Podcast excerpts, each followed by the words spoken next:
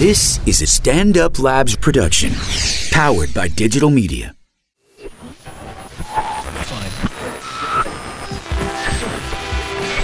Very serious.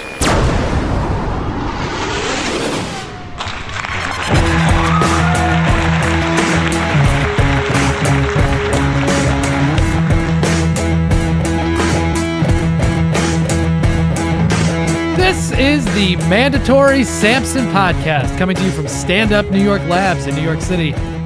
Hi, everybody. My name is Chris Flannery. I'm joined, as always, by my great and good friend, Joseph Noe. Hi, Joey. Hi, everybody. I'm just going to let everybody know from the top, I'm going to do my best today not to get yelled at. Yeah, weird tone in the room today. I'm not going to lie about that. I'm a little tired. I'm a little cranky. We're going to, you know, we're going to break down, obviously, what happened. Yeah, what's happened over the last, you know, several days. Uh, Matt's also here. Good to have you here, Matt. Uh, yeah, yeah. Uh, Matt's gonna try not to get yelled at too. We're gonna see what happens. I think it's a higher chance I get yelled at. We'll see. Um, yeah, I mean, welcome to the program, everybody. We don't normally. I come in with like you know multi multi page layout of what we're gonna talk about and different different topics. Obviously, there's one major topic that we're gonna discuss f- over the course of this episode. I do have. You know, facts and figures, and obviously we're just going to have kind of a general conversation about this because, listen, I got more tweets and snaps and whatever else from people this week than I've ever gotten on the podcast on election night. People panicking, people asking, you know, saying they're excited about the episode today, which we do appreciate, and I'm I'm glad that this is a place you guys want to come to to kind of hear the conversation that we're going to have. So I, I appreciate that. And we're going to try to do our best to break down what exactly happened and, and, you know, what to do going forward, because like it or not, th- this is the reality. Like this, this happened. So this is something we, we have to talk about. Obviously we're talking about, um, you know, Donald Trump becoming the president elect yes. of the United States. All right. So the very first thing I want to ask you. Yeah. Well, wait, but can I, I'm sorry. Can no, you no, have no, no. Because I do, before we do get into it, there is one, um, thing I wanted to bring up. It's a quick hit, and obviously yes. there's going to be other stuff we're going to talk about, you know, going forward next week and whatever. But uh, Chelsea Manning, it was reported, tried to commit suicide again, uh, which is, you know, it's just the cherry on top of like a, a very weird news, like somber week. Um, so I don't know. I don't have any more information about that, but that's not something that, you know, you want to hear. And I, I feel horrible for that person. And, you know, I, I think that's a person that's sort of lost, you know what I mean? Well, what it speaks to also is you have, again, as we said many times, an individual calling out for help and is not receiving that help. Right. Well, and is getting punished in that, you know, being punished for obviously a cry for help. So yeah, not a good, not a good situation, but I want to at least put that out there before we get into any of the other stuff. I also, we did get a bunch of emails as well. Some of them were about the election. I apologize. It was, uh, um, you know, it was my intention, obviously, to answer those emails. I did expect that Hillary was going to win, so I didn't really take it as serious. You know, it was like, hey, should I make this protest vote or, or whatever? It was actually from Paul. So, Paul, shout out to you for, for sending that email. I apologize for not getting it to until after the election. I, I don't check the mandatory Sampson email typically until the night before we do the podcast. Mm-hmm. So I didn't get to it. Uh, I also want to shout out to Carl and Nick. Thank you for your emails. I, I responded to them. I believe it's Carl... his email we'll, we'll read next week. And then I also want to just actually read Joshua's email because it was just something we talked about last week. It just puts a little button on things. He said, I recently trained to be a precinct official in Iowa for election day. And at least in Iowa, you can take selfies in the polling booths. Because remember I yelled at you, Joey, about mm-hmm. it or whatever. Just heard it in the podcast and thought I'd let you know. This was because the original purpose of the picture at the poll law in Iowa was to stop people from taking picture of uh, other people and cause some sort of voter intimidation. Um, if a view happened to show behind the privacy shields on the desks. Okay. Mm-hmm. Interesting. Well, there you go. Thank you for the information.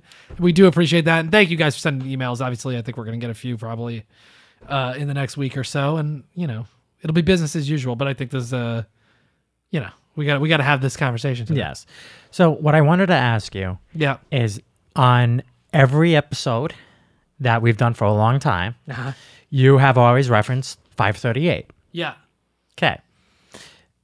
Last time we spoke, Donald Trump had a fourteen percent chance, a thirty-four percent chance of yeah, winning, right? Yeah, something like that, yeah. I uh, have it written down, actually. Okay. Can you explain to me what happened? Um, well, I mean, we're going to get into it okay, yeah, we might as well get into it then. That's fine. So on five thirty-eight, the last counts that he had, like mm-hmm. on election day, was that Hillary Clinton was going to get three hundred two electoral votes and forty-eight point five percent of the popular vote, whereas Trump was going to get two hundred thirty-five electoral votes, forty-four point nine percent of the popular vote. Actually, it turned out Trump got two hundred seventy-nine electoral votes, forty-seven percent of the popular vote, and Hillary got two hundred twenty-eight electoral votes, forty-eight percent of the popular vote. Now, he was right about Hillary's popular vote total. The problem was that people were wrong about how many people were going to come out and vote for Trump. Okay. So, but also, let's keep this in mind. And, uh, okay, we are getting into the stats quicker than I wanted to. That's mm-hmm. fine. I do have some, like, actual thoughts about what happened, like, what we can do, like, how you... You feel what you feel, react how you're going to react, but I, I think there's a way to react to this that is a, the right way to react, essentially, and we'll get into that in a minute. Um, five thirty-eight was the most um, realistic. He gave Trump a third a thirty percent chance of winning the, the election. Yes. People discounted that. People got mad at him for being like, you're get, you're saying Trump is going to win when it's really like ninety-eight percent chance Hillary's going to win. No, it mm. turns out it, that's not the case. And actually, you know, maybe Trump's numbers could have been higher, but thirty percent is a pretty big percentage. I said it. it was, I take sixty-five percent, yeah. but it worried me. Ohio, Florida, a lot of that stuff. And I he these are the states he missed in his call. And he only gave Hillary a fifty-five percent chance of winning Florida. She lost Florida. Hmm. He gave her a fifty-five percent chance of winning North Carolina. She lost North Carolina. Pennsylvania, he gave her a seventy-seven percent chance. She lost Pennsylvania. That's a big one. That's a miss. New Hampshire, the vote was still being counted when I did the research on this, yes. but okay. He gave her like almost a seventy percent chance of winning New Hampshire. We don't know what's going to happen there, but he, he might have won that. I don't know. Wisconsin, he gave her an eighty-three point five percent chance of winning. She lost Wisconsin. And part of the reason is he can only go by what people are saying, people who are polled what they're saying. You don't know about people that have never voted what they're going to do. Mm-hmm. And you also have to go by historical. Obama won Wisconsin. Yes. So, okay, she lost it.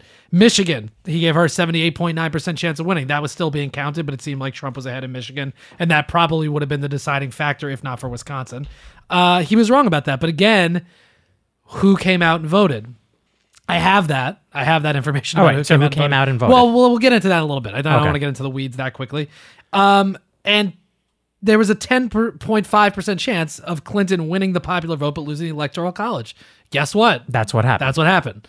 Um, so, yeah, I mean, we can say he was wrong, but all of those are percentage chances. Yes. And they're based on all the polling data that's out there, and polls have a margin of error, and he tries to correct for that. So I don't think it's like you can look at Nate Silver and go, oh, he he fucking blew it. I would have rathered... No, like, I believe me, I went into the day thinking, there's a chance he wins, but it looks like, according to this information, that she's going to win, and I wasn't concerned about it. I really wasn't. All right, so everything that was out there. Let me, but let me finish. So okay. I wasn't concerned about it. But also, this is not him saying she's definitely going to win. Yes. It's him saying percentage-wise, if you wanted to like play Russian roulette with this thing, the odds are if you pull the trigger eight, you know, whatever many times, it's not going to kill you. But, but there is a percentage chance it will, and that that is what happened. You know, it just went the other way. And there was a lot more people that voted, and more people voted for him than, uh, than was forecast in that model. That being said, yeah. Going to start looking at other metrics to follow, because I can't just look at this and go, well, that's what the situation's going to be. You, yes, this is a time for, re- you have to reflect. Well, absolutely. And I mean, really, really the problem though is it's not like it's Nate Silver's method is wrong. It's he was aggregating other polls. Yes. And it's every model was wrong. There's no right. There was, there no, was a few, a few of like the investor ones had Trump winning, there, but there, huh. was, there was really no reliable model saying this is how it's going to turn yeah, out. This every, is a, this every is prediction had Hillary winning. This is ju- this blindsided pretty much everyone. Yes, and you know, let's say this um, because I think, th- like, I saw Chris Matthews say the other d- night during the coverage, late. I mean, it was like three in the morning, and he was saying, y- you know, by all metrics, the polls, she was winning. By the debates, she won. She. Majority won the debates, all three debates, by the biggest margins we've ever seen. She had a flawless convention. These are all things that you look at and go, well, okay, so she's doing all the things that you have to do to win the presidency, and she still didn't win. Mm. Um, And what Chris Matthews' point was like, the campaign itself is sort of that gauntlet of, if you can figure out how to put together a team and a strategy to win the election, then theoretically you are qualified to be the president, because it's it's basically impossible to become the president and to be able to put together a team and raise the money and do all the appearances and and do that thing. Um, you know, then that's that's sort of a test in and of itself. And guess what? He passed. Trump passed that test. Now, believe me, we're going to get into it way more than that, but but that's that's still something to look at. And it also, I think, speaks to, you know, that very fact that that Hillary, and maybe I'm rambling, I don't know, but this is how this conversation is going to be today. We're going to bounce from point to point. The the fact that, you know, she did, she hit all the points she had to hit, essentially. She did what she had to do. Um, and on paper, it looked like she was going to win. The problem is the people that voted for Trump, the reason that he got elected in large part is because there's a distrust in media, in the institutions of the country, in government in general, in the process. They wanted an outsider. They and and I think people accurately diagnosed that the there's government an issue, that the government doesn't work for them, that, you know, the people in power are not working for them. They're right. The problem is they think they think that it's just because the wrong people are there, and that Trump is this guy that's going to come in and, and be a gangbuster and kind of fix all this stuff. That's not the issue. Bernie accurately described the problem. The problem is outside influence. There's too much money. Our elections are essentially just entertainment uh, and an excuse for the corporate media to make more money. Um, Citizens United, all this stuff. That's the actual problem. Um, but I can, but okay, so the the majority, these people, not the majority of people, but these people that voted for Trump, uh, they're right about what is wrong. They just don't know what the solution. I think they're wrong about what they think the solution is. Trump being president. So why do you believe Trump could not be the solution? Maybe he is the solution. He has well, the ability. Well, if we think that the the problem, which the problem is having too much money in politics, mm-hmm. having a corporate financed election system, our corporate media, all that stuff, Trump is not going to overturn that. So that's why I don't think he'll be the solution to the the actual problem. He might be able to solve certain problems. He might, you know, he might. There's no way to know at this point, and that's really what I think is uh, scary to people, and is you should be fearful about, is the uncertainty and Trump not knowing what he doesn't know about that job. You know, um, he might be able to solve. He might he might be able to fix some things. We'll see. He I think he's going to certainly break some things, um, but he's not going to get money out of politics. That's not that's a fiction, and that's not going to solve the problem if you don't do that. You know, we're never going to get anywhere then. See, the way I look at it, you had a whole class of people that feel disenfranchised, that they've been left behind. And they have been. Yes. So this group has been left behind. They chose him to fix that. If Trump fixes that, wouldn't that be the majority of people's grievances solved? Yeah, but fix what? Be be more specific. People feel disenfranchised. How is Trump going to make them not feel disenfranchised? Well, he can create job jo- growth, create jobs for them. He they can see the changes that they voted for actually happen. The vo- the things that they voted for are not actually going to happen because the people in office still do not represent them. Trump appears to represent them. He knew how to tap into that shit, but he is not going to be the guy that comes in and changes the rules and gets corporate money. Do you really think Um, a, a billionaire who only associates really with uh, that class and uh, the people that, and I have his cabinet picks. I have who he's going to try to put into office. They are not going to be, they are Goldman Sachs people. They are billionaire people. They are not people that are going to actually try to fix the system that benefits them. They're not going to do that. Um, so, so no, this I don't list think that you have yeah. was released by him or released by the campaign? Well, it's a, one and the same. I mean, it's, it's you know, rumored picks. It's people that he's mentioned. It's people that his campaign has put out there. It's people that have been around him. You know, it's the, the picks. Because I have a feeling that he has a game plan. I think you're giving him too much credit there, in my opinion. Yeah, I mean, a game plan about what? What do you mean? I mean, hopefully he does, yeah. What I mean... He hasn't laid one out. Well, really. Yes, okay. So you said that the test was for him to be able to run a campaign and get himself No, elected. I said Chris Matthews said that, and it's okay. a thing that Chris Matthews said. It's it's a yeah, I mean it, it to an extent, yes, that's the truth, but it doesn't mean that you like, you become president and you're like uh, immediately qualified. No.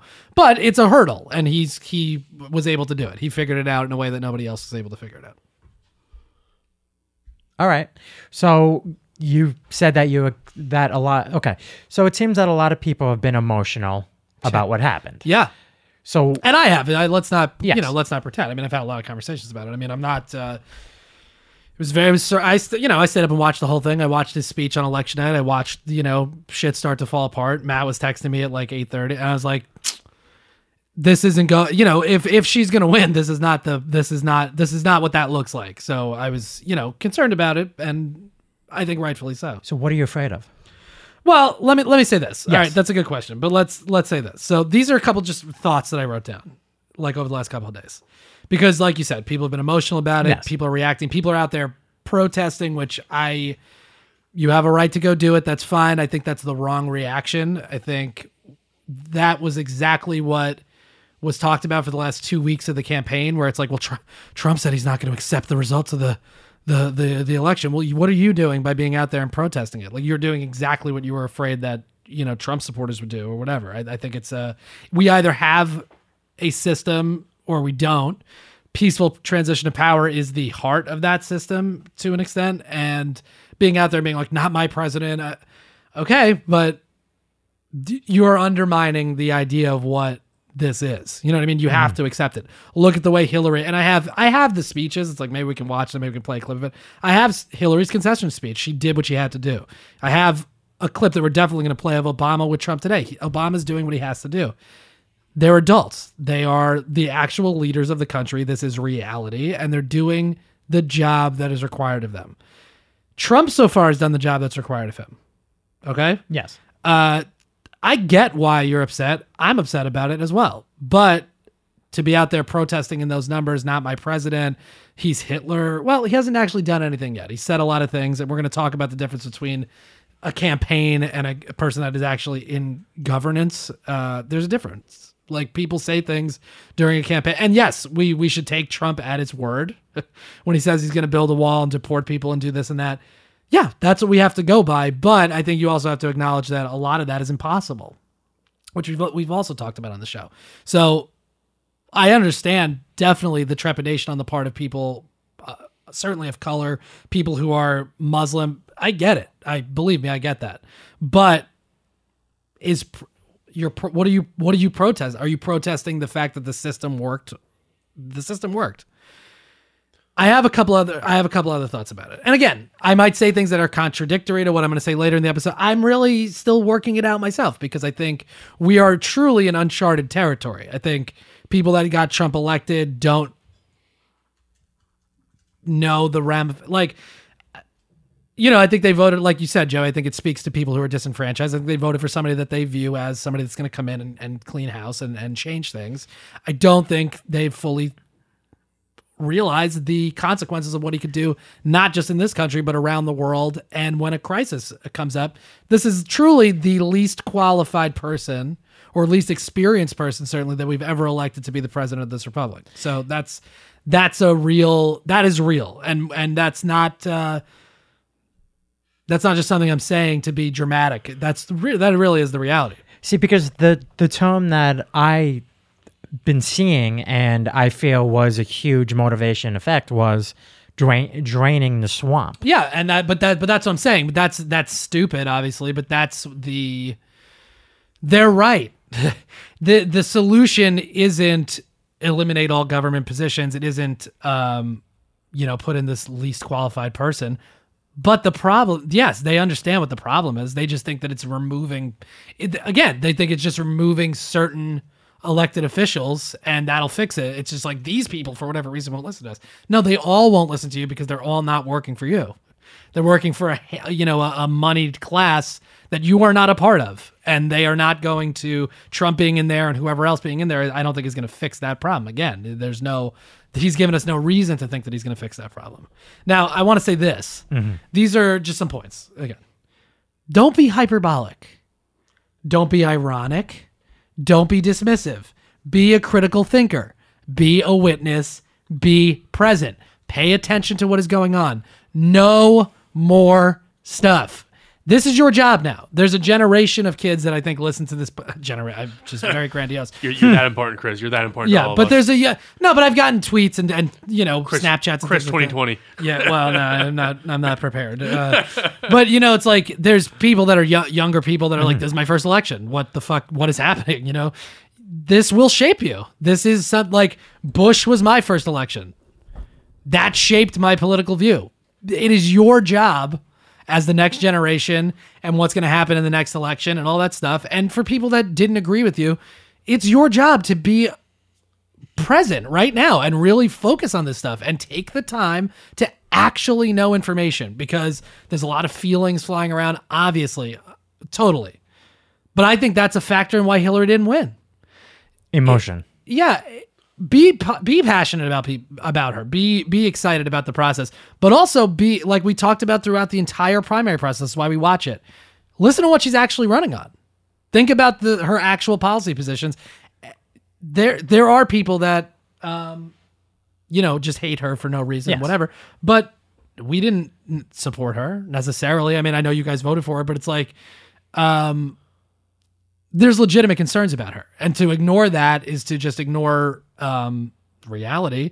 And so I think the the important thing going forward is do not be hyperbolic. Don't be Trump's Hitler. He's not Hitler. He's not Hitler. Okay, Bush wasn't either. Bush was one of the worst presidents we've ever had, no question about it. And there's facts to back that up.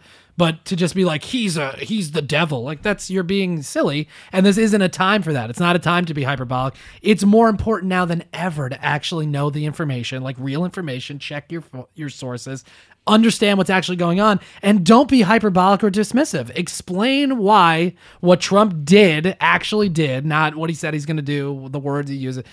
When he does something, when he passes an actual policy, be able to explain why that's not the right policy or why it is, because a blind squirrel can find a nut once in a while, and don't just broad brush paint that.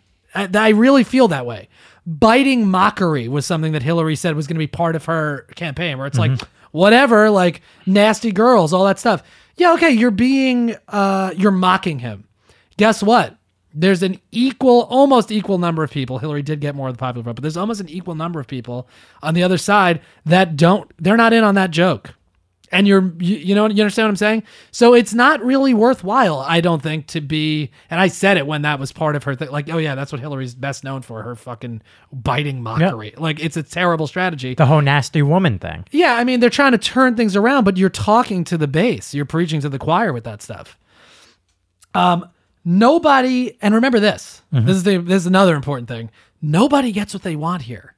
Trump, uh, most of his policy positions are impossible. The wall is not a possibility. Deporting twelve million people is not a possibility. Some of this other shit that I have that he could do in his first hundred days, not really a possibility. So the people that voted for him, like you said, like, you know, they're going to feel good that he's in office and, and, you know, maybe he can get things done for them. No. He's not going to get things done for them. It was based, a lot of people voted for him based on a feeling of like, they're not, we're not being represented. I feel bad. I feel disenfranchised. You're right about that, but this isn't the solution. So those are just a couple of the thoughts. I mean, you know, we're gonna, mm-hmm. this is just the beginning where he's not even the president yet. This is stuff that we're going to have to talk about. I also have this question for you, and let's talk about this for a second, because mm-hmm. we do have an ad actually on this episode. So we're going to get to it in a minute. Uh, do we need states anymore? If we're at a point where the people that vote, which is whatever, one hundred sixty million people maybe voted. I, I don't know what the official total was. I think was. it was closer. Like, it was, it both got like forty-nine million, so it's probably just yeah. over one hundred million. Well, no, I think they each so got closer thought, to sixty million. So we'll say one hundred twenty. Right. So right, let's yeah, say one hundred twenty yeah. something million. Um, th- it's pretty evenly split. Everything is kind of broken down into these national conversations now. Um, the mood of the country, all that stuff. Mm-hmm. Why do we need states? Like, people are talking about getting rid of the Electoral College. I, fuck it. Let's get rid of the states. Let's just be America. Forget it. Like, what? I don't really see the point at this point. If, you know, nine states now or whatever have legalized marijuana, I want legal marijuana. So I don't want to have to move to fucking Maine to get that. I mean, th- th- this is a much larger issue of states' rights, where a lot of people want government to be more local than national. And we can still have local government. Nobody's saying I mean, that. That's what I was saying. Abolish the governorships and...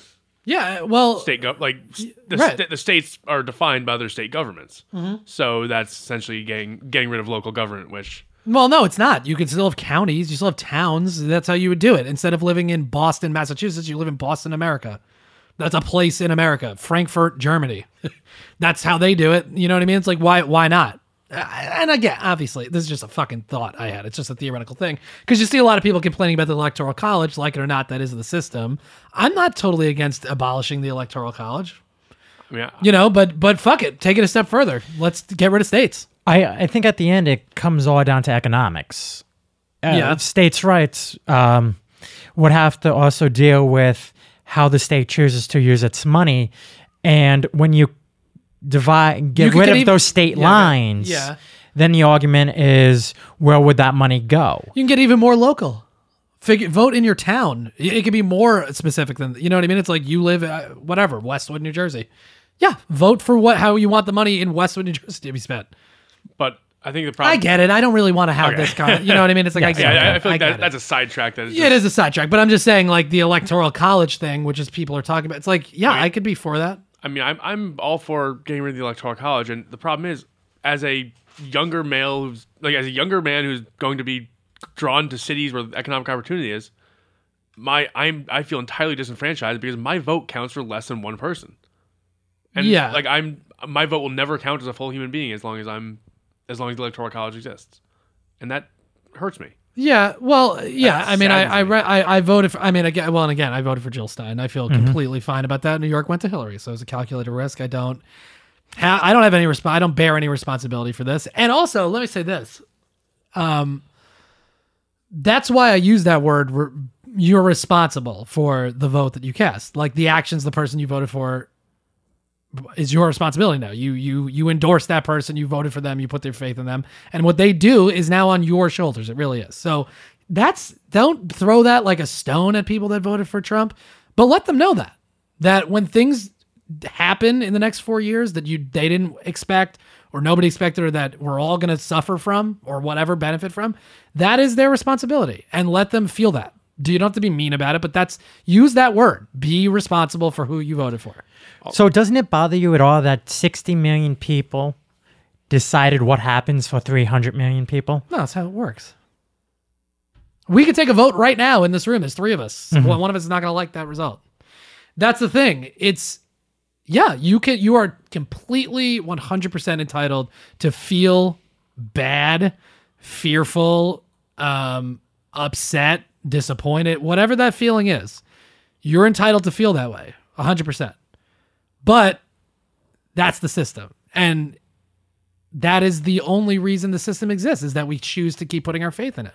But see, here's the thing that nobody's thinking about. Trump gets elected. So now you have a new group of people that might be upset or whatever. But this is a call to action, as you said, critical thinking and all this. Yeah. So now everyone has no reason not to get involved, which is probably what we need from the beginning. Every action has an equal and opposite reaction. And right, we're we're about to we're and I tweeted this. We're about to find out whether the presidency mat- matters or not really quickly. We're going to find that out. If you don't like the outcome of this, it's not to throw stones at people that disagree with you. It's to know more and be better. Figure out what it is that you can do on a small scale in conversation or whatever to change if people's help people get to the position that you think th- they should be in, and be able to explain not he's a racist, he's a misogynist. He might be those things, but that's not the reason he shouldn't be president. Period. Okay. Like I, I know that sounds ridiculous, but like I, I, I believe that that's not the reason why. If he can be those things and do the right things in office governmentally and put the right policies in place, I don't care. Except, uh, I don't. I mean, I understand that those things are connected. I get that. But I also, Tim Kaine is a very religious guy. Do I want a very religious guy as the vice president? No. But I think he'd be able to do the job. I mean, first of all, we got a more religious guy as the vice president. Absolutely. But second, but also, I, as the president, we have one president who is, at the end of the day, he is all of our president. All the people saying, oh, he's not my president. Yes, he is. Yes. And at the same time, we're all his constituents. And he has to try to represent the greater good of America. And if if he is truly hating a large portion of the people and all minorities, that I do take great issue with that. Yeah, but I don't think that's the case. I, mean, I, I really don't. I'm, I say like, I say if I don't know yeah. what goes on, what's going on in his head, what goes on in his heart. I, I right. He's I don't think he's been honest for a lot of this campaign. I don't think anyone. No, and, and you know, that's that's the other point about it. I, I want to say this. I don't hate Donald Trump. I mean, I think people have, you know, said that on Twitter or whatever, or, excuse me, maybe interpreted that I hate Trump. I don't hate the guy. You know, I, I think I'm concerned that he's going to make choices based on no information at all. And I think that's, that's really concerning. We've laid out reasons why I think it, it's scary. I don't hate him. And I, and I do certainly hope that we, we, I, I would love to be wrong. I would love for him to be great at this. Um, all right. You, you know, I think, but it, no, go ahead. Okay. Go ahead. So great men surround themselves with people who can do the job. Why don't you tell me the people in the cabinet that we are looking at? All right. Let's do this. Let's mm-hmm. do the ad read. Let's do this because okay. I have more poll numbers. I have, you know, and I, I don't want, I don't want to like leave it hanging out there that I'm sort of like, meh, Trump's president, whatever. No, we're gonna, we can, we can talk about. We're, we should just keep talking about it because I think it's the only way we're gonna like get the actual uh, opinion of how I feel about it out. When I watched Donald Trump, when when Florida went to Trump, mm-hmm. when I I started, I thought. And I think I tweeted like, uh-oh, America might be way fucking dumber than than expected. And I, you know, obviously that's being, you know, I'm being a shit about that, but meaning there, uh-oh, there's more people out there that are going to vote for this guy than than anybody predicted. So I went right immediately to go do like interactive maps. And it was very obvious by like nine o'clock that if she does not win Michigan, and it turns out she lost Wisconsin too, so it was moot point, but if she didn't win Wisconsin, he was going to be the president. And it was a very unsettling feeling. And it's not because like my team lost. Again, I'm not on that team. All right. And Chris. Wait, it's, it's an unsettling feeling. And it was surreal, surreal at three in the morning to see on Twitter. I'm flipping through Twitter. I got the T V on and it says breaking news. A P calls the race for Trump. That is a, I can't explain the visceral, like, whoa, feeling that you get when you read what that I got when I read that. To see the the Chiron read Hillary Clinton called Trump to concede, Trump to speak in minutes, President-elect Trump to speak in minutes. Mm. That's shocking. That was shocking to me. I'm sur- you know, that really was. And it's like it hit me hard. I watched his speech and watching him be introduced as President-elect Trump coming down to the stage to give his speech is stunning. And I don't feel good about it. I believe me, I don't. I don't want people that listen to the podcast to think that somehow I'm like totally fine with it. But again, I think being uh, rational and a critical thinker and just being a witness to what is happening and being able to explain logically and not hyperbolically what, what the problem is and what he's done and why it's wrong. That's crucial here because it's very easy to get swept up in we're fucked. You know, like we might very well be, but I want you to be able to actually lay out why we're fucked, not just say it, because that's been, you know, for generations, that's what people say about the other person that gets elected. But mm-hmm. I wouldn't, I promise you, I wouldn't have that feeling if Mitt Romney had gotten elected. It's different. It's uniquely different. This is a completely uncharted territory that we're in. And I can't stress that enough. I felt strange watching it happen. It's still weird. It's weird to watch that guy, and we'll play the clip. It's weird to watch him sitting next to President Obama and Obama referring to Trump as President-elect Trump and being like, yeah, in two months, he's going to run the, the world. It's very surreal. I think it was the wrong choice. Um, but how, you know, we, we said it, we've talked about it for, and we said that this was probably a mistake making her the, uh, the nominee, you know, but that's how the system worked. You, it, it is what it is. Can you play his acceptance speech? Yeah, let's let's read this ad. Okay. Then we're gonna play his. Oh yeah, we could play a little bit of the acceptance speech. So sure, but but let's let's kind of. I do want to. And again, guys, you know this is a different kind of episode than we normally do. I think it's good that we're just kind of having this conversation. I'm sure you guys have had a lot of these conversations, and if you haven't, feel like you're part of this. You know what I mean? Like comment on the on the SoundCloud, send an email. Well, the one thing me, I do want to talk about but, but is I, but who I, voted for him. Yeah, and that's what I'm saying. So before we play his mm-hmm. speeches and stuff like that, it's sort of like the esoteric kind of, that's the feeling of what's happening. We, yeah, we should get into some of the numbers. Before we do that, we are sponsored today, and I do want to thank our sponsor. We're sponsored by Uber. We've all taken jobs to earn cash. Uh, back in the day, you know, before I was a huge podcasting mogul, uh, you know, I would do graphic design. I would do uh, P A work. I was into film, uh, you know, different things like that. Um, there's a better way, though, probably, that you can earn money, extra money on the side. It's so much easier today thanks to Uber. And that's really the truth. I mean, if you do want to go out there and, like, make a little extra cash and maybe you don't have the ability to do graphic design or do whatever, or you don't have the time, uh, yeah, try try Uber. Uber's the ultimate side hustle. Driving with Uber is a new way you can earn extra cash whenever you want. It's not just another J O B. It's totally flexible. It's a totally flexible way to earn. You can turn it on and off just like your car. If you have a few spare hours here and there, drive with Uber. Have you ever wanted to be your own boss? Because I think, I gotta believe, you'd be a great boss. Drive with Uber, and you are your own boss. If you're driving right now, you could be earning right now. I'd do it, but again, I'm here trying to figure out the problems of the world, okay? But you people need to get where they're going while they're figuring this stuff out. You can help them that way. Every day is payday when you drive with Uber because you can cash out any time with instant pay. That's actually a really nice feature to be like, uh, I gotta go, I'm going on this date, or, oh, I want to go to the uh, whatever carnival and I need to buy a ticket or something, and you need an extra couple of bucks, turn the Uber thing on, go pick up some fares, and then cash out immediately. That's really nice. With access to instant pay, cash out your earnings up to five times a day with no minimum amount required. That's a good deal. Listen, if you enjoy earning extra cash, if there's something special you'd like to buy, your car can start making you money. So go ahead, get your side hustle on. Sign up uh, to drive with Uber today. Go to Uber, U B E R, dot com slash drive now. That's Uber dot com slash drive now, U B E R dot com slash drive now. There you go. And thank you to Uber for uh, sponsoring the podcast. We really appreciate it. What's up, Joey?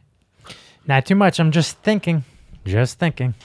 Yeah, I mean, it's a lot of, uh, yeah, man. This, again, things happen. Right, we we can either pretend they didn't happen or or go protest. That's fine. Go do it. Um, but it's going to happen. So be prepared for when it happens and be able to explain why it's good or not good. That's, that's your job now. You know what I mean? And like you said, right, there's, a, there's a whole movement of people, um, that are going to negatively react to this, or uh, they're going to have a negative feeling about it, but they're going to react in a positive way. This is where the progress, like build the progressive wing of the Democratic Party now. Let, that is who is going to take over. Good. That's where we need to be. Hillary kept saying, I'm a progressive, likes to get things done. Yeah, you're a moderate. And that was a big problem. Guess who wasn't a moderate? Bernie, and his message resonated stronger, unfortunately, with less people. But I think if you put him on a national stage, um, you know, we might have outcome. a different result. We might, we might not. Uh, but I think his, his message spoke more to the people that ended up voting for Trump than Hillary's did. Uh, I think Biden probably is kicking himself this week, uh, because his message has always been the economy and jobs and white working class people, and you know, Trump tapped into it. However, the the issue with Biden was the the family. No, no, you know, I understand, but I'm happen. just, I, of course, but I'm just saying, I think he probably, you know, looks at it now as like an opportunity that he maybe missed. You know, yeah. Good. Uh, so, so, do you? I just have to ask: do you think that if Bernie doesn't like fire up the fan base in the prime, uh, the base in the primary, if he doesn't get that. that just disenfranchised base going, do you think Trump ever gets this kind of this uh, kind of steam behind him? Was Bernie Bernie's eventual loss the product of uh, Trump's, or was Trump's eventual win the product of Bernie's loss? Um, it's a really good question. I mean, I, I don't know. I mean, I have I was going to read some like the exit polling data and things like that. It's not. I don't think it's fair to. And I don't think you did, but I think I saw in the media a lot that they were blaming third part, you know, oh, thanks a lot for your Gary Johnson vote, for your Jill Stein vote, for Bernie voters, I'm, whatever. Yeah, I, Rachel I went think, off on them. Who? Rachel Maddow oh, was yeah, yelling yeah. at the Gary yeah, but, Johnson but supporters. Okay, yeah, it's their fault for being in, involved in the election. Maybe run a better candidate. You know what I mean? I, although I understand Hillary is extremely well qualified to to be that, but nobody was excited about her, and, and that warning sign was there right from the start. And, um, I, I don't know. It's hard to say. I think people were... Look, and, and and so, but I just sort of feel like the like all those extra voters who came on Trump's side were the people who were fired up by Bernie, and then like the people who there there were people in the Bernie camp who said, okay, I at the end of the day, the policy, I want the liberal policy, I need, and what they went to Hillary, and it's like I was one of those. I said, okay, at the end of the day, Ber- I'm disenfranchised, but I want the liberal Supreme Court, I want all these things right. that I'm not going to get if I go to the right. But there was the, the other side that felt just.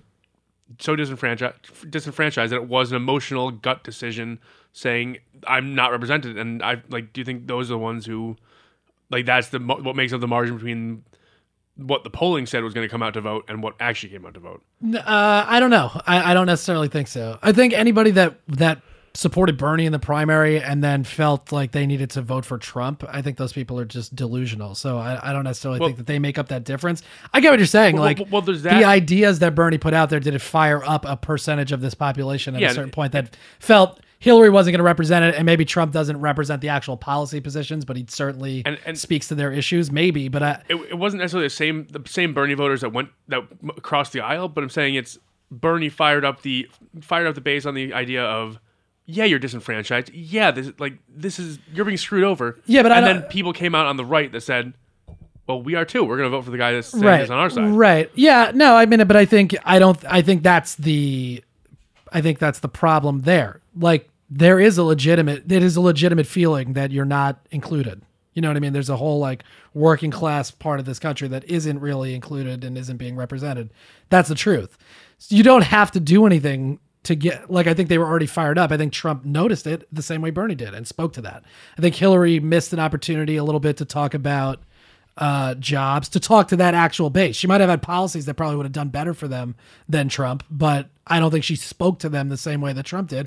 And also, listen, there's an element of uh, misogyny involved in it. Like, let's not pretend that there isn't a racist, misogynistic, ignorant part of the Republican base that, that contributes to this. That's, that's, it's nonsense to pretend that that doesn't exist, but I think it's also too broad a brush to say anybody that voted for Trump is that. That's not the case. Like, I think like the, the, what hurts is when you see a guy like David Duke doing a victory lap. That hurts to see, but at the end of the day, yeah, like I'm not trying to paint this as it's anecdotal. Trump didn't, Trump, you know, Trump look, didn't go for that. No, he didn't. He didn't. You know, it's, and it, that's the thing. It's like, don't be hyperbolic. Don't lie. Fucking lay out the actual facts. There's plenty of factual reasons why Trump shouldn't be the president.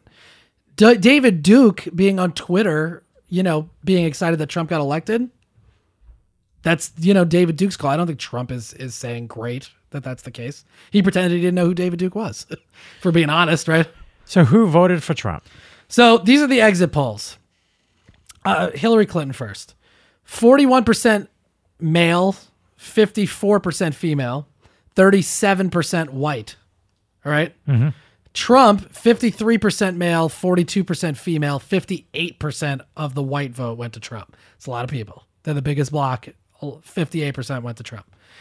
The majority of people that voted for Hillary Clinton were younger than forty-four years old. They were forty-four or younger. eighty-eight percent black, sixty-five percent Hispanic. On Trump, the majority of people were forty-five or older. eight percent of the black vote, twenty-nine percent of the Hispanic vote. thirty percent of the Hispanic vote's a pretty good margin. Combine that with the white vote and you're in pretty good shape. I think uh, we got a comment on the episode last week from someone that said that, you know, her family is legal immigrants. And she didn't like the fact that, you know, we had suggested that people that illegally came in should be granted citizenship as well. She was like, fuck those people. Like, we went through the system. Mm. They can go fuck themselves. Well, I think there's an element of that contributing to people that voted for Trump. You know what I mean? Where it's like, well, I did it. I'm a rule follower. Fuck those illegal. You know what I mean? And that's. So that age group. Yeah. You think it was, I remember a better time. Absolutely. Trump is going to be able to bring us to that better time. one hundred percent. So now, is that time racist? Well, we talked, I mean, we talked about, I think last week we talked about it, where it was like fifty-one percent of people polled wanted to go back to the nineteen, or thinks things have gotten dramatically worse since the nineteen fifties. Were the nineteen fifties racist? Yeah, there was, well, I mean, that's stupid to say. Was it, was a, was a time period, like, There were race, yeah. There was a it was a much more uh, segregated society. It was a much more racist society. Yes, and it was all. But again, the the main see, I think it's oversimplifying it. It's an element. It's oversimplifying it, though, to be like it was racist and that's why. Mm-hmm. Well, no, it was actually, if you look at it, a much more, um, a much less complicated time. Everybody had a particular role in society. It was laid out very clearly. You were taught that role. And that's that's how the society operated. We live in a time now where uh, even what gender you are is up for debate, or not up for debate, but it's up. It's like, well, I don't know. I was born with a penis, but I, I'm a woman. Yeah. Or I don't know. I don't want, you know what? Thursday, uh, sometimes I'm a woman, sometimes I'm a, I don't know, gender's fluid, all this stuff. Like, that's mind-blowing to a generation of people forty-five years or older. Some of them are just not going to accept that. It doesn't mean that it's okay, you know, that nobody can. But I get that that's confusing, because it's confusing to me. It doesn't mean I'm accepting of it. Fine. If you want to sleep with whoever you want, marry eight people, do whatever. If you are telling me you're a woman in a man's body or whatever it is, okay, I take you at your word and do what you want. Do what makes you happy. As long as it's not hurting anybody else, that's fine. But there's a big percentage of people that A, don't accept that, which is, I guess, okay for them to do that. It's not good. Uh, but they don't get they don't get that, and that, and I think that's a we live in a very complicated world now where kind of everything is up for debate, like I'm saying, um, and I get why they they would look at a time period when it seemed like things were good, everybody had their particular role in society, and there sort of wasn't this focus on emotion and feeling. It was a focus on, well, you go do your thing, you put your head down, you go do it, and that there's people that are like that, um, and that generation is is. They voted for who they wanted to vote for. And listen, there's a whole generation of people that are younger than this that, that didn't vote. There's people that don't vote. They don't even pay attention. Get them to vote. Get them on the right side of history. Let them vote for the things that you believe in. But I, but I do think these, like, the the the social policy and things like that, I think that stuff kind of inevitably takes care of itself because the culture takes care of that. You know, Will and Grace. Ellen, at one point, had her show canceled because she was gay. Mm-hmm. Okay? Ellen is the most popular fucking figure in this country right now. You know what I mean? People love Ellen. Yes. Things change. And I think that happens with culture uh, and conversation and just being accepting and understanding people. That happens. That was, I think, part of Hillary's mistake, um, making that a focal point. Because you're you're going to get, yes, you're going to get people that already agree with you to vote for you, definitely. Mm-hmm. You're not going to get anybody that doesn't agree with you to vote for you on that stuff. You might get people to vote for you, but talking about economics and jobs and all that, all that stuff, like Bill got elected on. So why did young, un, young, un-college educated women yeah. vote for Trump after all the allegations, all the things you've said, and the way that one might have viewed the way he treats women? Yeah, well, I have some thoughts about that. Let's get into those those numbers. Women, particularly white women, hurt Hillary, Florida in particular, all right? Mm-hmm. White women went for Trump. fifty-three percent of white women went for Trump. forty-three percent went for Hillary. White women, non-college, sixty-two percent of those people went to Trump. thirty-four percent went to Hillary. Of the eighteen to twenty-nine-year-olds, sixty-three percent went to Hillary, okay, of white mm-hmm. women. Your question is, why would they, in the face of these allegations, vote for Trump? History, videos, everything. Um, well, the simple answer is they don't believe it or they don't care. Mm-hmm. Okay? That's literally, it sounds dumb, but that that's don't the care. Most logical conclusion. The second thing is, I think people that tend to be more conservative, more religious, and I'm painting with a broad brush, but this is just a thought I have about it.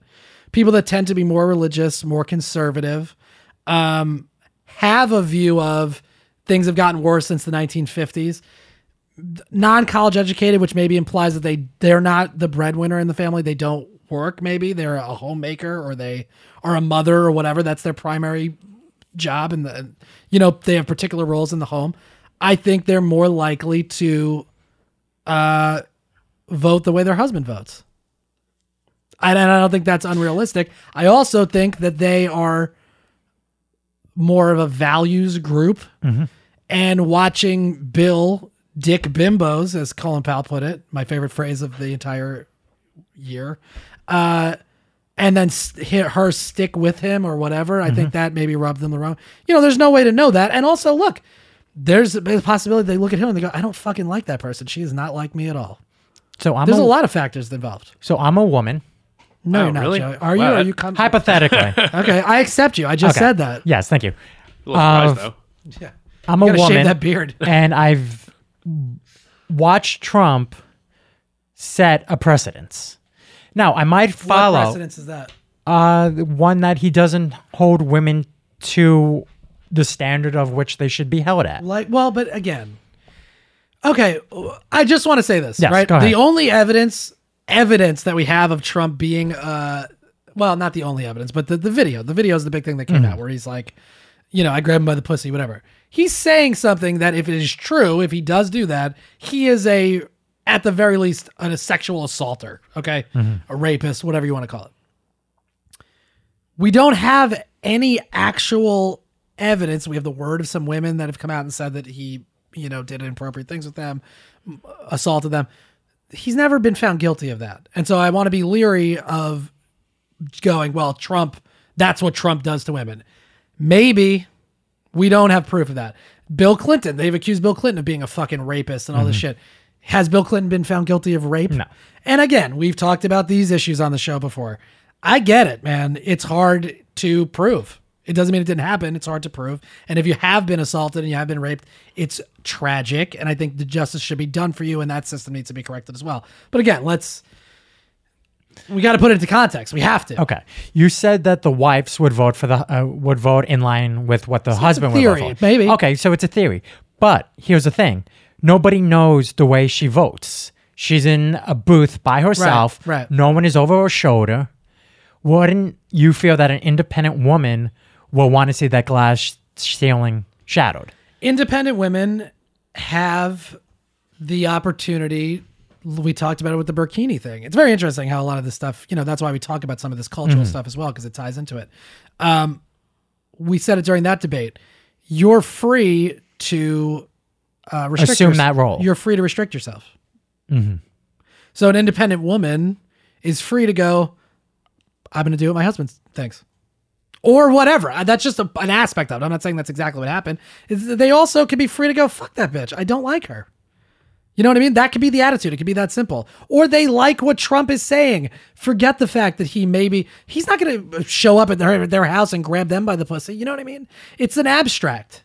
It's an abstract thing, that, that idea. People that have been assaulted probably feel it way more than people that have not been assaulted. There's, but again, the, the, like there's so many different factors to go into it. But I tend to believe that that in conservative households or more religious households, which is what we're seeing, it's these working class, like more religious communities that really tipped it for Trump. Mm-hmm. Um, they tend to be w- women there tend to be more subservient, for lack of a better word. You know what I mean? That that's just that's sociologically that's that's the case. I don't know why, but that is that is what happens. sixty-three percent of non-college educated white women voted for Trump. I mean, to, to, to some degree, like I think it's people who are people who have who think alike are going to be more likely to get married. So to say like, oh, it's just voting the way their husband. I think it's couples vote the same way they each other vote, and if you have a Mary like, Matlin the, and the, James Carville. That there had, yeah, well, that's a little different. I don't get that reference. There, James Carville's like a Democratic strategist. You know, the Raging Cajun, James Carville. He looks like an alien. He, he does. He's really an creepy. Old school. He debates Frank the Tank. Oh, okay. That's James Carville. He's married to Mary Matlin, who's like a, a, a right wing. Oh, okay. So polar opposites. He, yeah, he looks like he looks like an alien. Oh, I've seen him. Yeah, yeah, yeah. yeah, yeah. He was on M S N B C all night. He was yes. on the election coverage. I thought he was very good on it. Honestly, he, I thought the coverage was very good. I watched M S N B C. Yes. I thought the coverage was good. He, he just scares me a little bit when I look at him. Yeah, now. It's okay. Well, anyway, because so where where, where was I? Again? That uh, that couple, you know, people that are alike tend to get married or yeah, whatever. Yeah, so, so I mean, like, like I, I I know I certainly live in my liberal bubbles. Like when you're around people with the same viewpoints, you tend to, and it's becoming easier and easier to just ignore facts and get, oh, I don't believe this, as opposed to this is, and as you said, he hasn't been convicted of anything. Right. We don't know what yeah. actually happened. So to play devil's advocate, maybe this is women thinking for themselves, not just saying Hillary's a woman, woman, I have to vote for a woman because I'm a woman. Oh, absolutely. Right. Which, well, that's, and that might actually be factored against Hillary, where I, it's like I, I people think, are telling you, hey, you got to support this woman. No, I don't. I don't I, like her. It's like that, that pissed me off during the, during it all, where it's like, oh, like I, I felt like I was being told, if you're sexist, if you don't vote for me. Absolutely. No, I'm sexist if I do vote for you because you're a woman. Right. Like that's, exactly. something, that's something that did piss me off, actually. That was... No, and sure, and this, this again, it's going to be a lot of finger pointing and trying to figure out blaming this group or that group. But like, we have information now. Now it's the job to sift through that information and try to figure out why that happened. And again, the biggest, uh, uh, the easiest way to look at it and go, well, how could this have happened? Yeah, because people didn't like what they were hearing, so, so they didn't vote for her. You know what I mean? It's mm-hmm. like it's that easy. Like we don't have to think that deeply into it because maybe they didn't think that deeply into it. and also tie back to like the nostalgia of the fifties, I think the, the real nostalgia there, like the biggest thing that people look back to is like that was the start of, re- of the real American middle class. That is when mm. that is when the middle class started booming, and it was better, like economically there was well, it, unions and things like that. There was a lot of protections and, for the middle class, which had been eroded. And but the pro- like the propaganda machine has made it seem like each side is telling themselves that it was just like the Democrats want to say it was just the Democrats that, that made the middle class. Republicans want to say it was just the Republicans that made, made the middle right. class. No, it was a good working government that had balance to it. And well, yes, but but again, I think yeah, I mean. There's like unions make the, the difference there. It's yeah, empowering yeah. workers to be able to fight for their own right and get what they feel they deserve for the, the hours that they're putting in. Corporate interests dominating our politics erodes that. And there's corporate interests on both sides, where it's like yes. the system the system is broken. The, the one thing about unions that always that baffles me in this election is Wisconsin is always like touting itself as the big union state, and it's like that's their claim to fame. They keep voting against their self-interest in terms of unions. That seems to baffle me. Yeah, well, look, Trump spoke to... Well, also, I saw some people... in I was watching, I guess, Vice News, and this guy was like, she didn't come here. Yeah, He's like, okay. He just assumed that we were going to vote for her. We didn't. And, oh. and, and in a system where you... Feel, okay.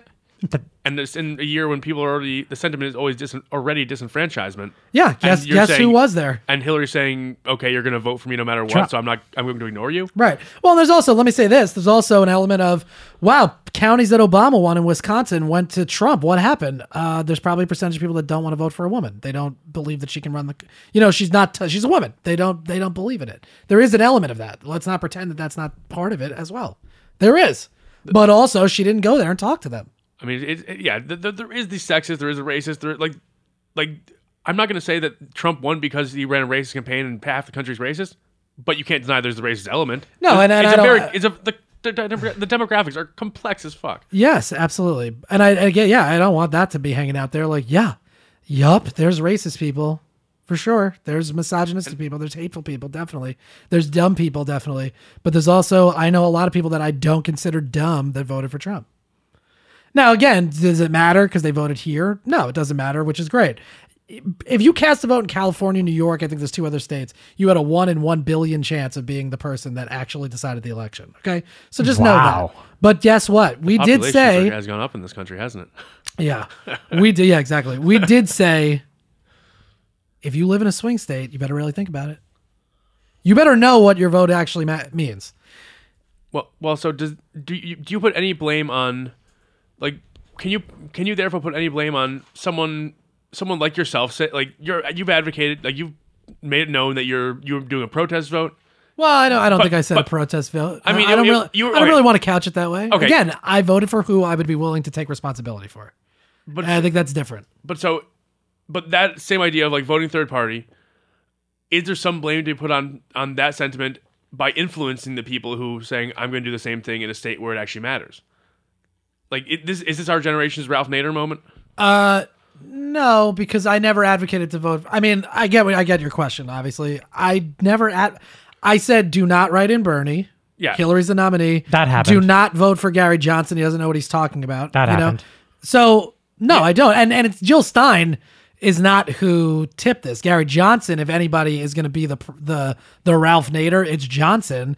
And I gotta believe that people. I mean. You know, if anybody like that had to have hurt Trump more than it hurt anybody, the Gary Johnson vote. You know what I mean? Yeah, I mean, I, mean, like, I was definitely coming in thinking, like, to, coming in today, even thinking, like, wanting to blame the third party voters.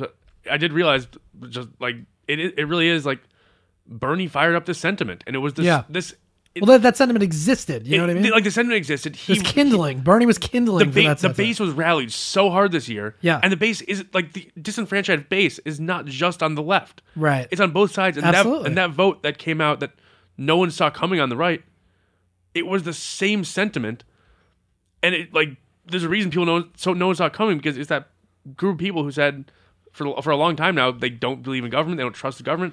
Yeah, well, and that's now a, they're saying they see a man who's willing, who think they think is going to tear that down. Absolutely, and the, that's a, that's another big factor in the whole thing. It's lack of trust in institutions, and it's correct, right? Mm-hmm. That's the thing. Like We know what the problem is. We've talked about it at length, at length on the podcast. There is a legitimate concern about the the the the lack of credibility and trust in these institutions. It's been happening for a long time. People that voted against what you think they should vote for, they still recognize, that's the good news. If there's any good news out of it, they recognize that there is a problem. They just are not, they don't agree with you on what the solution is. We can fucking figure that out. Well, okay, we just have to get them to understand what the actual problem is, and then we're going to be in much better shape. Now, now, do, now, do you think the problem can... But wait, can I actually say, because it just reminded me of that point, like this mm-hmm. corporate thing, like this, I think, locks in, I think it's going to be very hard to undo that now. I, I said it when Bernie was running, I thought that Bernie was probably one of our last great chances to overturn some of this stuff. Uh, I think this really cements it a lot further. Um, I think you might see... temporary economic growth. I think that's going to make people believe that it's republicanism and that ideology that works. You'll see it because he's going to take the fucking chains off. I think he's going to take regulations away. I think it's going to be kind of a free for all for capitalism over the next couple of years. And you'll see money go up. But the problem is it's built on a fucking sand foundation that we've seen collapse catastrophically. I, I, but I think Man, I think we're in a weird. I think we're in a weird situation right now. So Dodd-Frank goes bye bye, maybe, and so at the end. But what Dodd-Frank did not go far enough. But again, I'd rather it be there. Mm-hmm. So we're gonna live in a world where the economy is booming, I guess. Well, I don't know. I just said it's possible. It's possible. I think when you take the chains off, like, look at it this way: mm-hmm. you you got a car, all right. The car is chained to a bigger car behind it. All right, we'll call that the government. The car in front, we'll be like, we'll let it go to like sixty, sixty-five. You know what I mean? But the, the car behind it is, is a huge truck that's going to hold that car back. Trump is just going to release that car and be like, go, motherfucker, drive as fast as you want. In that minute, it's going to go really, really fast. It's going to do well, probably for a little bit, and then it's going to crash because you're not supposed to be going two hundred forty miles an hour. You're supposed to, you have to only go sixty-five miles an hour. That's the reality of the situation. I don't know if that's a good metaphor. It sounds stupid as I'm saying it, but you understand my point. Like, he's going to let the economy go free. I think he's going to take a lot of regulations off, and in that period of time, there's going to be a certain period of time where, ho ho, we can try anything we fucking want. They're going to make a lot of money, but it's not going to be regulated. It's not going to be built on actual rules, and it's going to be built on a really poor foundation. I think you're going to see an epic collapse at and, some point. And that's what that's what caused two thousand eight. Yes, like that's that is, what you see like, with the housing market. Yeah, and I mean, I know like there we'll never have a both parties agree on whether there should be regulation or not, but it's like, I think finding the middle ground is is to provide stability, and that's why you need this debate in this country. Yeah, I don't think there's there. I don't think there can be a middle ground. I think it's very yeah, clear that there needs to be a. This is the these are the rules. I think and that's, that's it. I think there has to be compromise, and like I think this country is built on compromise. And if you have like the Republican currently, the Republican Party is built on dogma, not actually. Uh, see, that you're right to an extent, but I think there. I think the Dem. I think that's at its own peril. I think the Democratic Party is built on, like. So here's the thing. Trump as a businessman knows how to compromise. Oh, by the way, climate change, th- that's the other thing uh-huh. that I think is whew, lost in the shuffle. Climate change, nothing's happening for four years. And I don't know if we can afford that. Well, I really don't less, know if we can afford that. A lot less is going to be happening. Well, Nothing they, is going to happen. They just announced their new uh, E P A, the, the head of the E P A, and he is a climate change denier. Yeah. Like, Climate it's Myron change. Ebel, if you want to look it up, E B E L L. Like he's hmm. he's a like been the head of a conservative think tank that is like in bed with the oil industry and he, just yes he he questions global warming alarmism and he uh, um, opposes energy rationing policies. He's been called by Greenpeace or whatever some of these other places as like a. a misinformer. That's literally how they refer to him mm-hmm. as. So that's who's going to be wrong. I, nothing well, will happen for climate change. I think that's, oof, that should be the fucking headline. Like, well, oh, nothing is going to get done. So for who picked four years. Him exactly? Trump. Trump. Well, oh, so he's going to assume the position in the uh, new the E P A year. Head. Well, here's okay. the thing. There's okay. a transition team. The, the, the piece of shit overweight governor of New Jersey, Chris Christie, uh-huh. is in charge of that transition team. He's going to help compile a list, make sure people get in the right position. But guess what? Donald Trump can just say yes or no or whatever, but there's four thousand positions that are going to be appointed based on this transition team. How many of those people do you think Trump knows? But he can say, yeah, get people from this industry, get Goldman Sachs to do this, get this and that. Like, that's the problem. That's what you elected. You didn't elect It Trump's not going to come in and get rid of, you know, thirty-eight hundred of those positions. That's what the misnomer is, that putting Trump in office by the people that voted for him. And you didn't know, you didn't make the right choice. You, ba- you made a bad decision. We, we don't know that yet. No, uh, we can pretty much extrapolate that it's a bad decision based on the idea that he doesn't know how to run the government. He doesn't. We know certain, th- he said things that we've seen where we go, that's a dangerous policy. We've listened to him blather on for minutes at a time about Syria and how he's going to, no, that is not possible. So that's that's the reality. We we we can't sit here in good conscience and go, well, we'll see. No. All right. We've never done this, so we really don't know the outcome. But based on what he said, he doesn't know what he's going to do. Okay. Can we put our critical thinking cap on for a second and you play the clip of Obama and Trump? Yes, sure. This I, is uh, because now what I want you to do is I don't want you to judge Trump on what he said or what he has done. I want you to gauge President Trump, President-elect Trump, mm-hmm. from this point on. So play the clip. This is uh, Donald Trump and President Barack. Meanwhile, to talk about a guy that's going to look fucking really good in hindsight. Mm-hmm. Woof. Uh, this President Obama and President-elect Trump in the uh, some room in the White House after meeting for quite a while today about, you know, one of their first meetings that they're going to have during this transition process. Uh, yeah, we'll listen to it and then we'll, we can talk about it. It's about a minute and a half. I just had uh, the opportunity to have an excellent conversation with President-elect Trump. Uh, it was wide-ranging. We talked about uh, some of the organizational issues uh, in setting up a White House. We talked about foreign policy. We talked about domestic policy. Uh, and as I said last night, my number one priority in the coming two months is to try to facilitate a transition that ensures our president-elect is successful. Uh, and uh, I have been very encouraged by the, uh, I think, interest in President, President-elect uh, Trump's uh, wanting to work with my team around uh, many of the issues that this great country faces. And uh, I believe that it is important for all of us, regardless of party uh, and regardless of political preferences, uh, to now come together, work together, to deal with uh, the many challenges that we face. Uh, and in the meantime, uh, Michelle has had a chance to uh, greet the incoming First Lady. And uh, we had uh, an excellent uh, conversation with her as well. And oh, let me just pause there because the, this is another thing to pay attention to. Uh, the things that the liberal or the left or whatever Hillary supporters have criticized Trump about, the misogyny, this and that, whatever.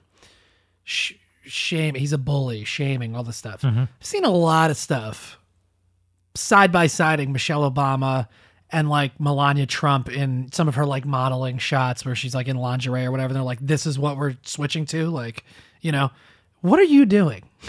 You're doing the exact thing that you would be shocked and appalled by if Trump did it.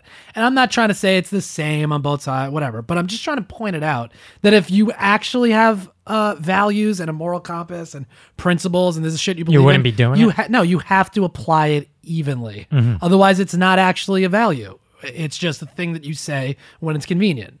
My dad used to... not make me read, but I used to read like the, uh, I actually forget what the book was called. But anyway, but the point was character is doing the right thing when no one's looking. Do the right thing when no one's looking. You know what I mean? And do and certainly do the right thing when people are looking. If you're going to, if you're going to do that, you'd be, a, you'd be shocked. You'd be so upset if it was the other way around, you know what I mean? Where there was something disparaging about Michelle or whatever. Like, so come on, let, let, let's keep that in mind too. Don't, If you actually believe in something, you got to believe it all the time, because then otherwise you don't actually believe in it. We want to make sure that they feel welcome uh, as they prepare. Also, like, that's shaming behavior, right? Isn't it? Like sex shame or whatever it is, slut shaming. Like, oh, it's bad for her that she wore lingerie in a, mo- a photo shoot's her job. Well, what do you want? You, you understand what I'm saying? A model like, does a model's job. Yeah. Come on. Make this transition. And most of all, uh, I want to uh, emphasize to you, uh, Miz President-elect, that uh, that we now are going to... Uh, How many pictures do they need? Oh. Are you kidding me? They, come on. All right, so... Wait, so, no, no, no. It's no, not... No, no, no. Okay, good. From this clip, it seems to me that Obama's struggling to find the right words. Do you feel that that no, is telling? I, no, absolutely not. No, I, no. I think I think he's handling himself quite... He's, this, he's hold, handling himself well This here. guy, for better or worse, is a classic statesman. This guy... People, and that's sort of, I think, what, what feeds into this as well. You look at this guy who's just been demonized and, like, treated like an outsider, and he doesn't belong in this country, whatever. This guy's, this guy held the position honorably, period. This is one of the classiest guys you're ever going to find. He's doing what he has to do here. He's doing it correctly, and I honestly believe that he is good. This two months... He needs to feel the burden of history on his shoulders to do everything he can to make sure that this transition happens correctly and he gets the most amount of information to Trump succinctly and in a way that Trump can actually use it, because his Obama right now, this is probably the, the future in his hands. This is the yes, this is the most important point in his presidency right now. Fucking everything in the past is prologue for what he's going to do right now. And his post-presidency, it will be the most consequential in the history of this country, in my opinion. His leadership, his guidance, his ability to work with Trump if need be and and help. It's crucial. This is the most consequential, because I said it before. He's a young man out of office before Trump became the president-elect. Now, his presidency, his post-presidency is the most consequential ever, ever. Want to do everything we can to help you succeed, because if you succeed, then the country succeeds. Please. Sorry. Well, thank you very much, President Obama. Um, this was a meeting that was going to last for maybe ten or fifteen minutes, and uh, we were just going to get to know each other. We had never met each other. Uh, I have great respect.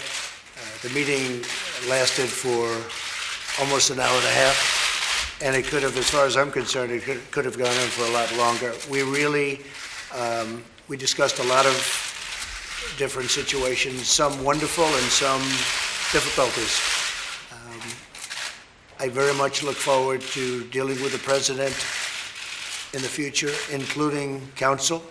Uh, he's uh, he explained some of the difficulties, some of the the high-flying assets, and some of the some of the really great things that have been achieved.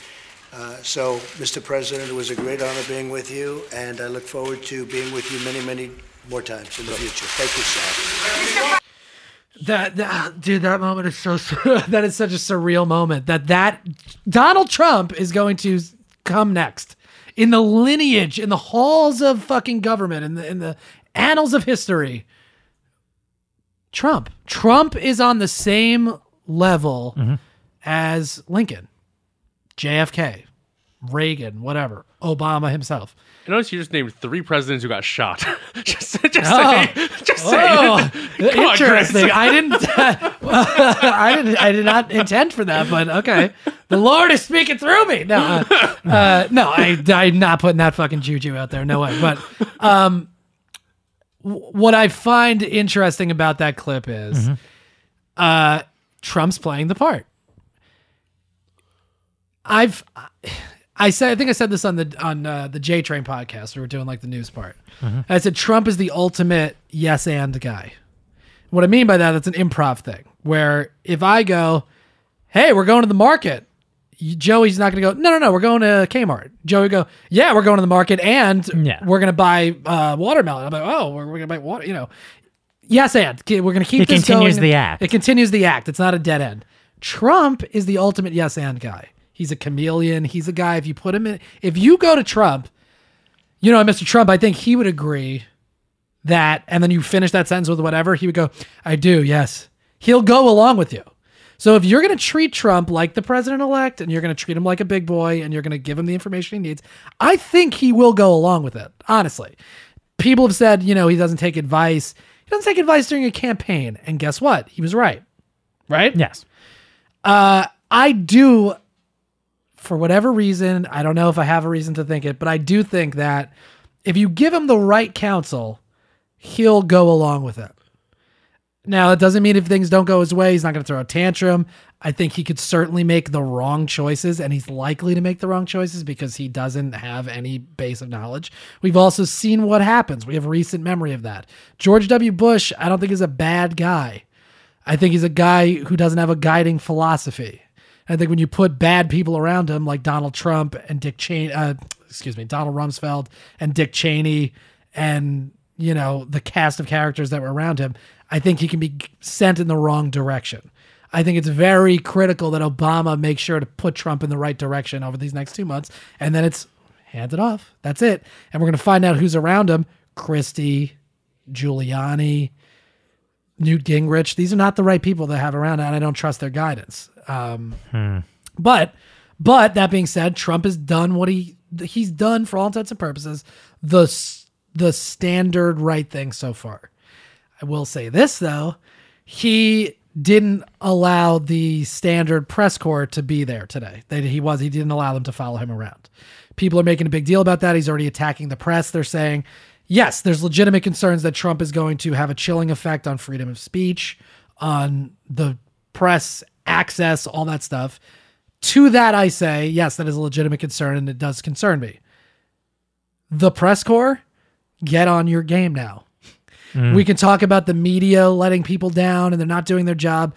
There's a lot of people that are out there doing their job, and now the rest of them have to get on board with that. If Trump's going to restrict your access, you have to work harder to get the information. You have to get uh, make sure that you're vetting sources and getting all the information you can. Make sure you're doing your job. That's all. That, that's not a, it's it's it's not good, but it doesn't mean that we don't get information anymore. It means that the people that are responsible for getting us accurate information, not writing these fucking pl- fluff opinion pieces, that shit can go by the wayside now. Now it's the job of the people in the institutions that actually matter to do the real work. If Trump's going to keep you from going there, figure out how to get the information. We need it. The democracy depends on it. In an age when misinformation is so easy to find, a, a good pre- like good journalism has never been more important. And it a is free press, absolutely. Like it is time for they right. that. I mean, people, I people facts are facts are the most important thing. And like I think part of the problem in America right now is on both sides. The twenty-four hour news cycle has you can't. There's not twenty-four hours of the corporate news cycle. Yeah, well, like, it's entertainment. Yeah, it's entertainment, and like, there's not twenty-four hours of facts to say. So they make right. they, it's twenty-four hours right. of emotions. Right. Whereas like it used to be, show a documentary for twelve hours a day. Show documentaries for twelve hours a day. If you don't have anything to report, don't fucking report it. We we talk about it when these shootings happen. First reports are always wrong. Mm. Then why do we even have them? Just be on T V and be like, we don't have any credible information at this point. I, I want Walter Cronkite back to have yeah, a thirty, well, have like a thirty minute new, thirty minute news segment at the end of the day, just saying here are the facts. Well, calm the, down. Well, you you can watch Vice News daily. That's actually a very good show. I, I've watched it since it's been on. It's a half hour on H B O every night. I believe seven thirty. I D V R it, so I don't exactly know the time, but it's a half hour wrap up of you know this is what's happening. They're not you know mm-hmm. they're they're presenting the facts, I think, in a very clear way. There's people out there that present the facts. You can find that, but that is now your job. How do you react to President-elect Trump? Do your job. If you are concerned about this country, you're a citizen of this country. Do the work. Make news, make real information a priority for you. You can pay attention to the fluff. You can know what Khloe Kardashian's wearing. That's fine. I do. But what, I also what, what's pay... What's she att- wearing? Nothing in oh. my mind. Uh, no, but you know what I mean? It's like you got... but, right? It's like... Everybody that is complaining about this result, the media that, that wasn't allowed to come to the event, do your job. It's responsibility time. It's not be hyperbolic, not be over. Do your job. Do your job. If we don't have faith in these institutions, let's figure out how to put faith back in the institutions. The only way is that they do their jobs credibly, respectably, and it's not this false narrative of, uh, you know, well, we got to be unbiased. No, your lack of critique and critical assessment of what is going on is a bias. Look in the mirror, right? Do what you can to create the change that you want to see. Be the change that you want to see. Do it. But don't be dismissive. He's the president-elect. There are people that voted for him. Figure out how to reach those people or figure out how to build a coalition bigger than that group. And that's how you're going to fix things. But that's the only way we're going to do it. So, so to that point, I'd like to, like earlier you said that you think you thought Trump was our, this was our last time to like try to change and fix the system, and it's downhill from here. I think the lo- yeah, I, I think the longer it goes, the less likely it is that the system changes. The, certainly, the, but we could certainly, well, I mean, we can, like we saw with Bernie's group, we could see that group fucking double in the next four years. Well, like Who the, knows? the optimism, I, the, the, the one bright spot I take from this all is, yeah, there's a lot of people who are still angry, and I, I see Donald. At the end of the day, people vote for him because he's going to be a destabilizing force. Yes. And he's going, like, it, I think it's going to be a tumultuous uh, four years, but there is a chance that that base is going to be fired up even more. And I'm not sure if there's, I'm not sure if there's a way to fix it without a constitutional amendment, but getting fired up is the only way to amend the Constitution right now. Yes. People uh, are fired up. Oh, sure. Yeah. Well, right. I think that, I think that work starts today. I think, you know, we should have a constitutional amendment to overturn Citizens United to... Well, to to make it constitutional, um, you know, the the ability to have publicly financed and any of this stuff, but you got to get this money out and and and and, ger- and and gerrymandering. Sure, that is like sure. Those, well, that like, would end with my plan to get rid of the states. mm. I mean, I, like I, I like the idea of okay, to draw your district, you have four straight lines, and you have to get a certain size of the population in it. Yeah. Good luck. Yeah, yeah, no, exactly. You're absolutely right. Well, and for people that don't know what we're talking about, gerrymandering is essentially when you get elected as a representative of a certain area, you can decide what district you actually represent. You can change the line, the imaginary lines around the population that you represent. So if you don't, if you want to stay in office and your policies don't benefit whatever, Mexican people, for example, or Asian people, you can draw the lines around areas that have uh, Asian people in it, and you, then you're just going to keep getting elected by people that you actually well, want to represent. Well, well so, like, so like in states like Virginia, where it's it, they tend to lean red or something like that, right? They'll do it so, but there, there are large, large uh, Demo- pockets, like, of Democrats, pockets of yeah. Democrats. They'll literally lump all of the Democrats into one district, so you right. get so they get one representative, and then every other district will go red, even though it can, if it's maybe it's a fifty-fifty split. But it is not the same representation-wise. Right. Yes, and that's a huge problem. Absolutely, but that's not, but uh, let's, you know, fucking and, have that conversation. Yeah, yeah, that that's a... But I I think, like, I want a constitutional amendment to end Citizens United and end gerrymandering. Right. That's, well, and let me tell you this. Uh, well, Joey, by the way, did you do... I put an article to you, and I said, Joey, this is your homework. Did you do any research on that yes, article? Yes, I did. All right, why don't we get into it now? Because there's an article in The Nation about... And I had this argument. Were you in the car for this? Joey, did you come out of the city with me and my dad that time where we were talking about, oh no, that was where we were talking about how the debt doesn't matter. But yeah, the debt doesn't matter. But we were talking, I was talking about um, the Civil Rights Act, the Voting Rights Act uh, being non-existent or, or being greatly diminished in this election. You have something on the impacts of that as well? Because this is a factor. I mean, let, let's be honest. Yes. She didn't lose by gigantic. She lost by a few, you know, ten thousand here and there in some of these states. This shit definitely had an impact on that. So what ended up happening was there was fourteen states. I don't exactly have all the states. Yeah, that's all right. But had new voter writing laws. So what happened? Vo- what, what? Voter rights laws. Yeah, voter rights yeah. laws. So you had Wisconsin. This year in Wisconsin was a twenty-year low of voting. Consequential state. thirteen percent uh, in Milwaukee by itself. There was thirteen percent less people that voted. Okay. And of that... And what percentage of those people were minority voters or people that typically would vote Democrat? seventy percent. Yeah, that's the election, right? Now, we can... And that's the thing. You can even boil it down to that. That was an issue. Who talked about that during the primary?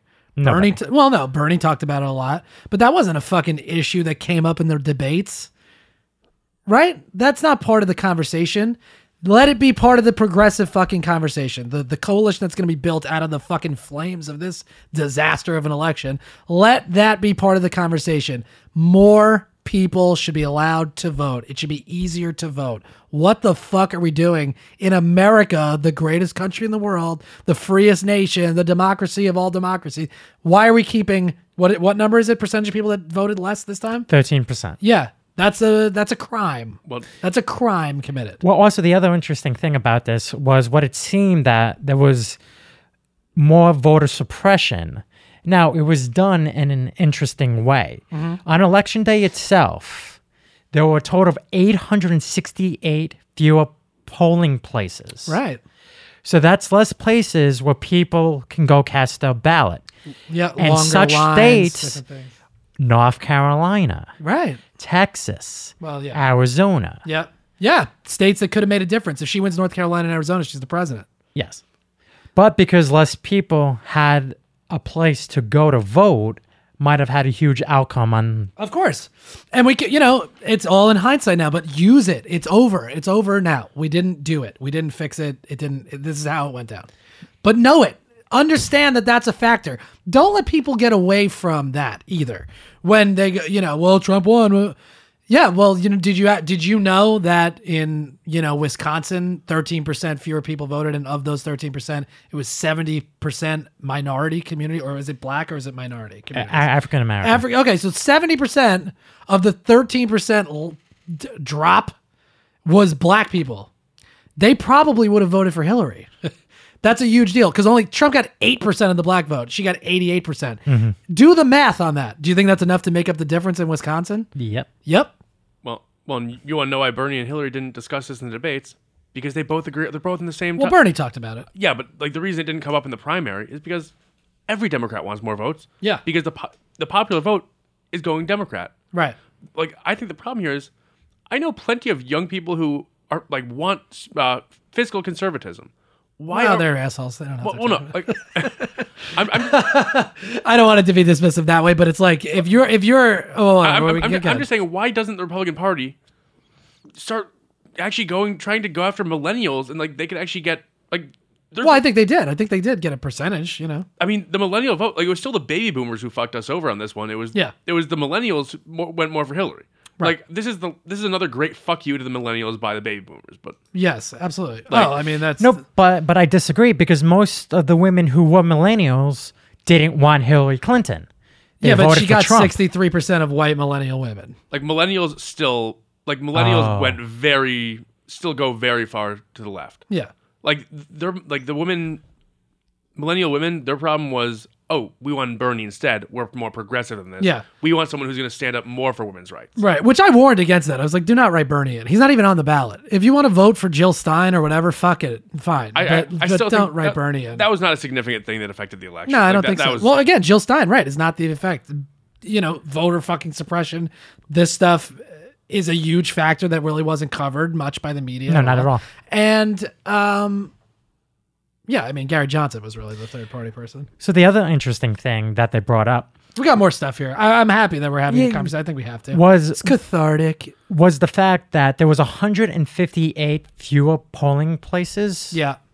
for black communities. So there was right. forty black communities, and of that, one hundred fifty-eight that had the polls closed for the early voting. Yeah. So there was less opportunity for those people to cast their early vote.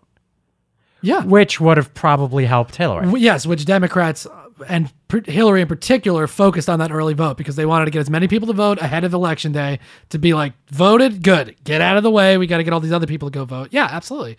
Look, it's not. Uh, I'm not doing it to be like sour grapes or whatever, but there, there's a reality. I mean, this had an impact, and you know, it worked.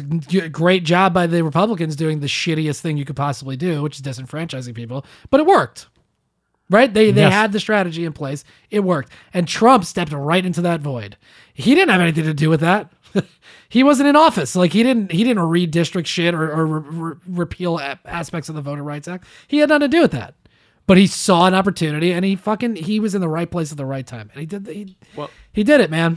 I mean, also, voter suppression probably had more of an impact when it comes to the House, when it comes to Senate, because I think yep. they, I think they, well, yeah, which they held on to as well. Like it is seen that the reason Trump won is because he, the, the unexpected vote got out.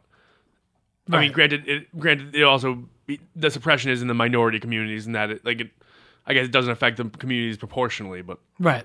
So it's yeah, man. I mean, look, there's there's so many different aspects of this. This is some other stuff that I wanted to get into. Um, Defense industry stocks mm-hmm. surged when Trump got elected. General Dynamics Corp up almost six percent. Raytheon up seven point five percent. Lockheed Martin, six point five percent. Boeing up almost two percent. Private prisons. Listen to this shit. Remember C C A, the Corrections Corp of America? We talked about them recently, that mm-hmm. they, you know, are going to build these like illegal immigration detention centers. And they were involved in the death of that... Uh, The, I can't think of the guy's name. Um, Jesus, what is his name? I can't think of his name, but we talked about no, it. We, we died didn't. in the private prison.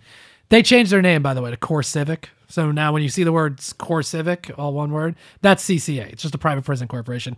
Their stock price, their uh, their stocks up thirty-four percent. Jesus G- Christ. G E O Corp, the other giant one, G E O Group, eighteen percent. Yeah, why? Well, because you're going to have the detention centers, and you know Trump's going to rally everybody to go deport people. That's what he says he's going to do. So they're guessing that that's the case. Because that's a third. That's incredible. Yeah. Last week also, by the way, this is just something, this is something I had in the notes. I honestly expected Hillary was going to be the president today, so I didn't think any of this shit was really going to come up, but I had this saved for, for this week anyway. Last week, Trump released a budget, quote, budget neutral plan to privatize roads and bridges in America. When Donald Trump's up on stage talking about rebuild the infrastructure, we're going to have a great country. It's his company. He's talking about, well, forgive, yes, possibly, but he's talking about privatizing the roads and bridges. That's how he's going to do it. First of all, it's not budget neutral. It's going to cost trillions of dollars to do this shit. But then the tax money would pay for for-profit roads and bridges. Forget tolls. We're talking about paying companies to build roads that otherwise would be the job of the, the government. Well, so, so what, what, I don't understand, what, I don't, uh, what I don't understand here is basically saying he's going to hire an extra middleman because we, yeah, still, yes. we, we still have to hire contractors. Yes, thank like, you for saying that. Yes. The government is still hiring contractors to build. Like, right. It's not like there's... You're paying shot. twice. You're paying. You're paying. Um, you know th- this extra g- group. Yeah, yeah. It's a, we're gonna like because there's government contracts already. Yeah, they contract the, the, the question out, then but. comes down to who are you charging twice? Are you charging the corporations twice and no, redistributing the income? No. What are you gonna do for the low people who don't have the it, income to begin you're with? You're charging us. It makes the government have to pay twice. Yes, or pay, yes. pay, pay a premium. Yes, you're paying so, a premium. So it's like healthcare. He's turning the roads into healthcare. You don't need that fucking healthcare, that insurance company in between. You could actually get rid of them and stop paying these exorbitant prices to these health insurance and companies. When, when it comes to infrastructure, it is in our best interest as a country to have a strong infrastructure. If we have better roads, we transport things better. We get around better. Yeah, of course. If we have better power Looks infrastructure, better. It's better for the economy. Right. It is in the government's best interest to maintain the infrastructure, and you create jobs by investing trillions of dollars in the infrastructure. Right. That's Absolutely. a source of so many construction jobs. Well, hey, put it this way. Look at this. So now you have private companies theoretically building roads or whatever, whatever the infrastructure pro- programs are. They're going to hire workers, so that might create jobs. Here's the bad news. Mm-hmm. They're not going to be unionized workers. These are new people coming in. They're not going to be getting paid the same amount as a unionized construction worker, theoretically, and we're going to be paying for their benefits because they're going to have to get health, welfare or healthcare or whatever. So, do, you, do you understand? To the so, state. So you're just create, create, yes, you're just transferring the burden onto the states, essentially, taxpayers, and then you're creating another class that's going to be making money off the backs of this when they're not even necessary to begin with. Well, well so basically what this what this means is, okay, so you're saying it's budget neutral. Yeah. You're going to take that money. Well, that that's w- impossible. I mean, well, it's truly okay, impossible. So, no, no, yeah. no, this is how they do it budget neutral. Uh-huh. They take that money that would be going to the union, to, to build the union, to, right. to pay those benefits, to, that would go to the workers. All that gets stripped out. They get paid minimum wage, and it goes to the company. It yes, goes it goes to the owner like, class. This right. is how this is back to trickle down economics, and it oh, yeah. doesn't work. Look at Kansas, Sam Brownback people. Right. Well, it'll work for a little while, and no, that's the no, problem. Look at Kansas; it hasn't worked at all. No, but I'm saying, but you can you can show, hey, we increased we increased uh, efficiency. We got more. You know, we hired workers. You can you can be able to spin it a little bit, but you're absolutely right. In the long term, and really in the short term, in a lot of places, no, it doesn't work. It's been proven not to work. Uh, potential Trump cabinet members. Mm-hmm. Well, right. And see, and this is the shit. We're not being hyperbolic about this. This is real. Like we, this is plenty that you could say why this is going to not go well. Uh, in addition to the shit we don't know. What if, what if a massive terror attack that we're always being warned about is, which by the way, didn't happen under, under Obama. Okay. Happens under Trump in his first three months in office. What happens? Right. We he shift d- to the right. He doesn't know what to do. Congress, like they did after nine eleven with one person voting against, is going to rally around the president and we got to be unified. And you're just given total power to the least qualified person we've ever had elected to office. And I don't want that to be the case. I hope we're wrong. I don't want an attack to happen, but I'm saying that's possible. Something really devastating could possibly happen.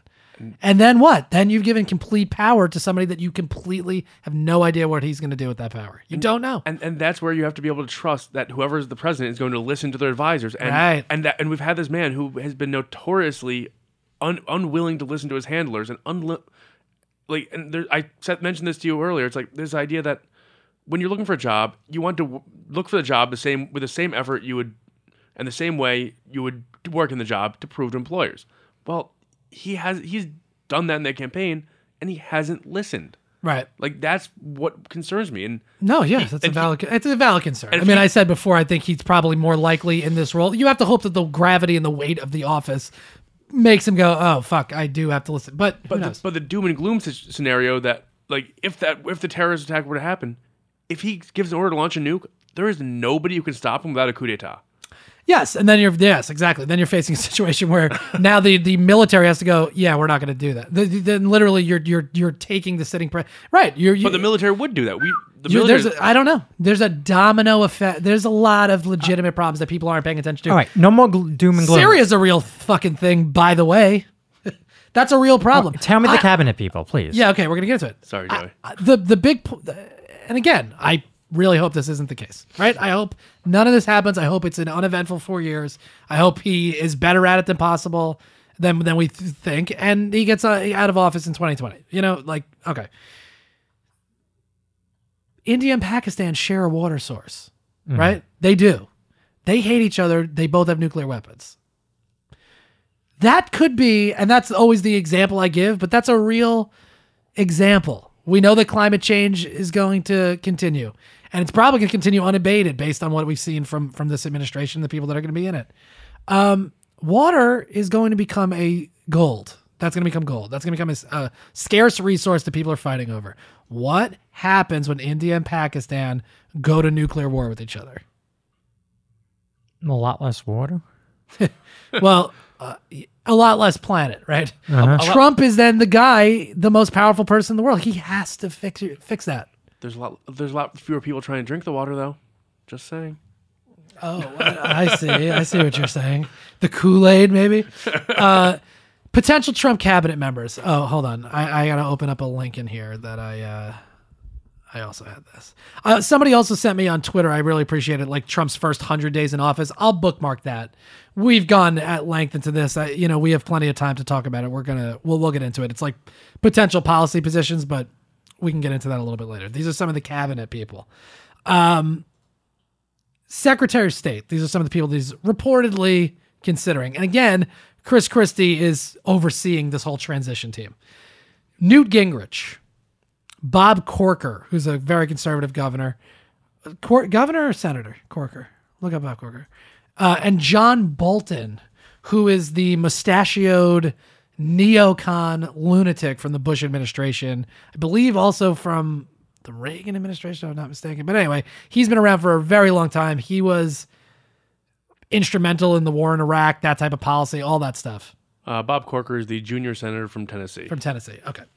Uh, treasures, and again, look this stuff up, guys. We're gonna get into it more, but you know, we're almost an hour and forty minutes in. We, you know, we'll, we'll put this information out.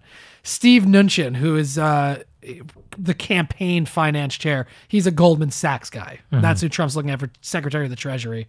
We mentioned already the E P A, Myron uh, Ebel, who is this climate denier and and you know, non-global warming alarmist, this type of guy. Uh, Michael Catanzaro.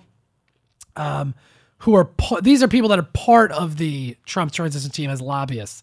Michael Catanzaro, who's lobbied for Coke Industries, not the greatest. Disney also. Uh, Eric Euland, who's a Goldman lobbyist. Uh, Ed Engel and Steve Hart, who are big T P P promoters. Remember, Trump ran against the T P P. We'll see. We'll see about that. So he ran, he ran against the T P P, but somebody who he's going to choose wasn't is a lobbyist for that? Yes. Well, somebody that's part of the team that's going to put people in place in his administration and has has lobbied in, uh, on behalf of the T P P. Attorney General. These are the names floating around. Giuliani. uh, Chris Christie. Okay.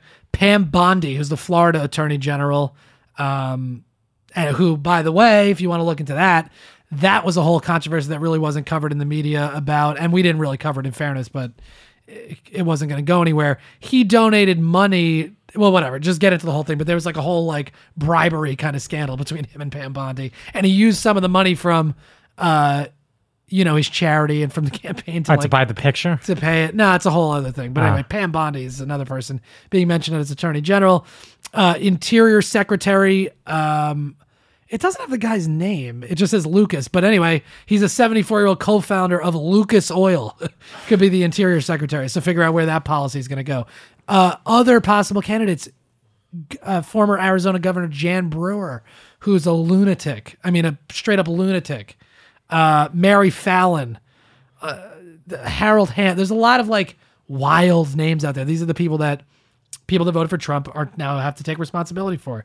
Um, Agriculture Secretary. I'm trying to say, I'm just looking through a list here. Oh, Kansas Governor Sam Brownback. Oh, God. There you go. Rick Perry. Remember Rick Perry, mm-hmm. the genius that knows nothing? Also, it's also kind of amazing that the party of smaller government and, and we're getting rid of these positions is going to assume that position. Yeah, a lot of them are really lining up to take take charge of these things. Uh, Commerce Secretary, billionaire investor Wilbur Ross, who is a Trump economic advisor. Uh, Dan DiMicco is a former C E O of steelmaker Nucor Corp. Um, other names mentioned: My, Governor Perry, Mike Huckabee, Chris Christie has been mentioned for that position. Labor Secretary um, Victoria Lipnick, who's the commissioner of the Equal Employment Opportunity Commission. I'm not familiar with that. Um, okay. There's a lot more. Health and Human Services, Rick Scott, who's the governor of Florida. Gingrich, Ben Carson, who clearly doesn't know much about anything except uh, separating conjoined twins. Otherwise, he doesn't. He, I don't trust Ben Carson at all. Uh, Energy Secretary, um, doesn't really say here. Venture capitalist Robert Grady is also seen as the top candidate. So anyway, so but okay, there's a lot more here, but there's just a fucking laundry list of people that you wouldn't trust uh, to do any of this shit, and they are the ones that are being considered. I don't know if you wouldn't trust Homeland the- Security. Trump's uh, David Clark, who's the conservative sheriff of Milwaukee County. You've seen him on Fox News repeatedly. Uh, he says Blue Lives Matter. He's one of these guys. He's being considered as the H H S secretary. Uh, Chris Christie's also a potential there. Well, it seems to me that Trump ran on the conservative side of things, and he's choosing conservative people to run these jobs. Yeah, absolutely. He ran as a very conservative uh, Republican. Yeah. Certain things are outliers. I think his position on uh, gay rights and things like that, I think he's probably more accepting personally. But yeah, his vice president is like a religious extremist who's extremely uh, against and, uh, you know, gay rights. So that that's, uh, signals the wrong thing. Jeff Sessions is being invo- involved in this thing. He's a senator from Alabama. Very, very conservative guy. It's like these are the people that are that are coming up. You didn't just elect Trump. You elected the entire goon squad with him. People didn't. But when was this mentioned during the campaign? Do people not know that this happens? You know what I mean? Well, I'm sort of curious to see, like, as a man who's been known not to listen to people and has been like known to be a liar and has said in the past like he could lie his way to the White House. Yeah. Is he like? We don't know what he. We have no idea what is actually going to come from. Like he, no. he could just go off the rails and do something nobody expects right now. Yeah, and that's great. That's he could go want. left. He could go. He could go, no, go I don't farther think, left. I, he could I don't go farther right. Any, he yeah, could do anything. I don't think there's any reason to think he's going to go farther left. I think the only no, but, no. thing is he probably has been a Democrat his whole life. People said that. You know what I mean? He's he. We had the clip of him last week talking about how great Hillary was and Bill and all this shit. He'll say what he has to say in whatever room he's in, and we know that to be the case. The problem is... How do we get the room we need him to be exactly, in? Exactly, and that's the problem. He's going to fill the rooms with all these people that we definitely don't want running the country. Here's some other ballot initiatives, and then we can kind of wrap up maybe uh-huh. on more of like a, a hopeful note, I guess. So these are some of the ballot initiatives. California, Massachusetts, Nevada, and I believe Maine now, legalized marijuana, which is excellent. That's great news. Uh, Florida, North Dakota, and Arkansas passed medical marijuana uh, laws. The death penalty repeal failed in California, unfortunately. Oklahoma reaffirmed its commitment to the death penalty because, you know, that, that's what we do in Oklahoma. Because you need to uh, re, re, uh, re-say your vows every once in a while. Yes, exactly. I still love you, baby. Yeah, we might have had our problems, uh, you know, letting people suffer to death, but we can make it work. Nebraska brought it back, the death penalty. Mm-hmm. California's Proposition sixty-one, which is a Bernie-backed initiative to tie prescription drug prices to the V A's purchase price. Essentially, the V A gets prescription drugs for like twenty-four percent of retail price. That proposition failed in California. Are you shitting me? Yeah. Well, there's a hundred. Yes, I'm not shitting you, but there was a one hundred nine million dollars big pharma effort against that proposition. So there's a lot of advertising, a lot of, you know, but yes, it failed still. Um, The president-elect's racketeering trial is related to Trump University. It begins November twenty-eighth. Trump will likely testify himself. So for all the people that are like, I don't know, Hillary's just too too corrupt.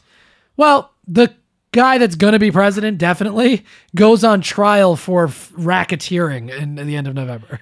So for fraud. If one is found guilty of racketeering, that's prison time. I don't know, man. Right? I, I, maybe, maybe you, not. I don't you, know. Can you pardon yourself? Maybe. He's got to hope that the, the sentence doesn't come till January. I mean, Nixon couldn't. He needed uh, he needed his vice president to pardon him. Yeah. Um, so anyway, so that's just another like little thing out there, like people that are so worried about Hillary being corrupt and, you know, she should go to jail. Well, Trump is actually on trial right now for that. um, listen, let me say this because we're at the end and, you know, you guys can have your final thoughts here. This is what I want you to do, though. Like, this is a dire situation, I believe. Okay. I'm not hopeful about how this is going to go. I think I have an idea of how it's going to go, but again, don't be hyperbolic about it. Um, I don't think saying that World War Three could actually start under this guy's presidency is hyperbolic. You know what I mean? Like, vet that with facts. But if you look at some of the policies he's put out there, you could see how the dominoes would fall to lead us to a, a giant problem. That in mind,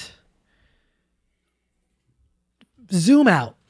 We're, we're looking from ground level here in the United States, two days after this guy was elected or whatever, three days if you're listening to the podcast now. Look at a picture of Earth from space. Go follow NASA, follow uh, S- Scott Kelly or Chip, whatever, the two, the Kelly brothers that, mm-hmm. that are the astronauts. Look at their photos from space. When you look at the globe from the, when you zoom out and look at that, when you look at humanity on Earth, everything looks fine. Everything looks peaceful. And cosmically, everything is fine. Okay. We have a blink of an eye in cosmic terms, four years. And we have less than four years really to the, you know, the nominating process begins. You start running the campaign again. So we're two and a half years away from the next opportunity to correct this wrong. If you feel this is wrong. All right. Everything's okay. We're going to, we're going to see what happens. We got to hope that the, the checks and balances that are supposedly in place hold. Uh, we hope in the midterm election that Democrats can retake some seats and, and take back some control here.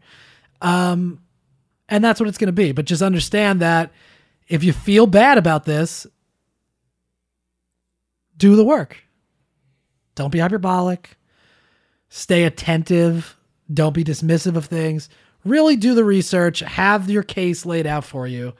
And we're just going to see what happens. But it is not our responsibility now. It is the responsibility of people that have voted for Trump.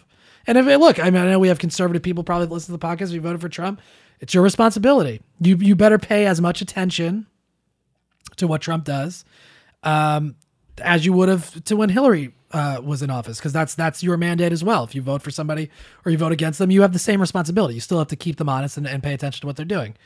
Um, that's it. I mean, I you know, I, I think we've laid out a lot here in two hours. We've had this conversation. This conversation is just beginning. This is day one. Um, he's not even the president yet. So stay uh, stay optimistic that things are going to be okay. We we have kind of a roadmap of why things wouldn't be okay. And be ready to explain to somebody that might not know why things aren't okay, why they are not okay, in the most critically thought out, rational way possible.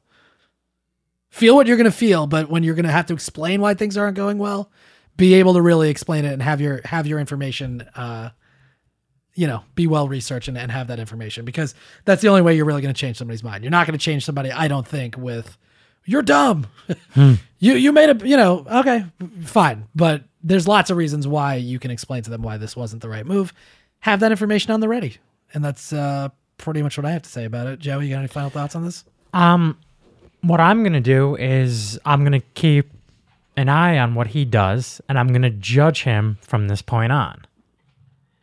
I'm not going to look at the past, and I'm going to hope that, considering previously he was a pretty solid Democrat, that he is going to lean on some of those virtues. Yeah, I wouldn't, that's fine. I, I wouldn't, I'm not saying that that's the right thing to do, but okay, maybe, we'll see, maybe. And as well, maybe some of the new conservative views might do well for this country. Yeah. Yeah. And then we're just going to judge it accurately. Hope, but verify. It's going to be our new, uh, not trust, and verify. We're going to hope and verify uh, that, that, you know, what they're doing is actually what they're doing. Matt, you got any final thoughts on this? I'm just going to be dealing with my hypocritical feelings towards this, the filibuster. Yeah, well, that's a whole nother situation. Like, uh, I, I start wondering that up. It's like, uh, that's a longer discussion than... Yeah, I mean, we, hopefully the Republicans get frustrated enough that they, even though they control all all three houses, uh, you know, all three, uh, whatever, they hold the presidency and the two two uh, houses of Congress. Um, maybe they get, you know, because the look, the Democrats are going to be there. Bernie's already come out and been like, look, I'm going to help Trump the way, I'll help Donald Trump with the way I can, but we will oppose his racist views. That's what Bernie said today. I, I'm just saying, I feel I feel guilty for wanting, like, I want to uh, to protect Obama's legacy with the filibuster, as I've been railing against the Republican use of the filibuster. Yeah, I mean, well, I was going to say though, I mean, there's going to be an opposition to them. I think hopefully the Republicans get fed up enough that they do away with the filibuster. Fine, let it be on their head. We have to do away with it. fifty-one percent is a majority, and that's what the reality should be. sixty is not right. It's just not right.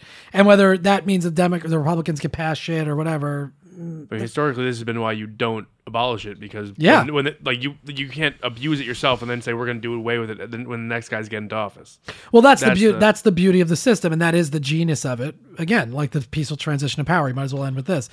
Nope, Obama, goddamn, does not want Donald Trump to be the president mm. of the United States. But guess what? As the president of the United States, he has to assure the peaceful transition to the next one.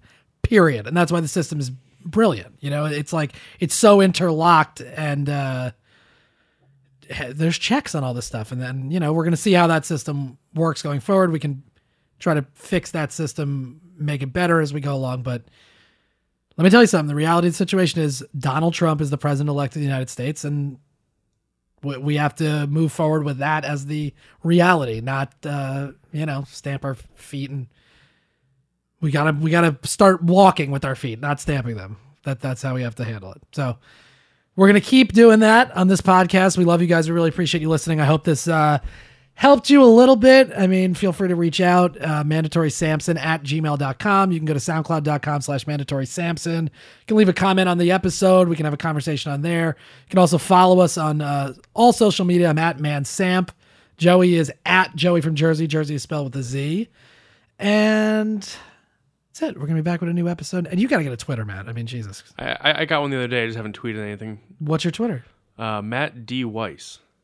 All right. At Matt D. Weiss. There you go on Twitter. Follow Matt. Be his first follower. No, no followers yet. All right. I, well, I haven't, haven't even made a post yet. Just do it. Follow the kid. Let's get him some followers so he, he feels like he's uh, contributing to the conversation. All right. Thank you guys for listening. We love you. I promise. Actually, I can't promise that everything's going to be all right. I hope things are going to be all right. We don't know, but we're going to keep our eye on it. We love you. I thought, I thought you were going to say you can't promise you love them. No, I love them. You stepped on my ending, Matt. Sorry. I love you guys.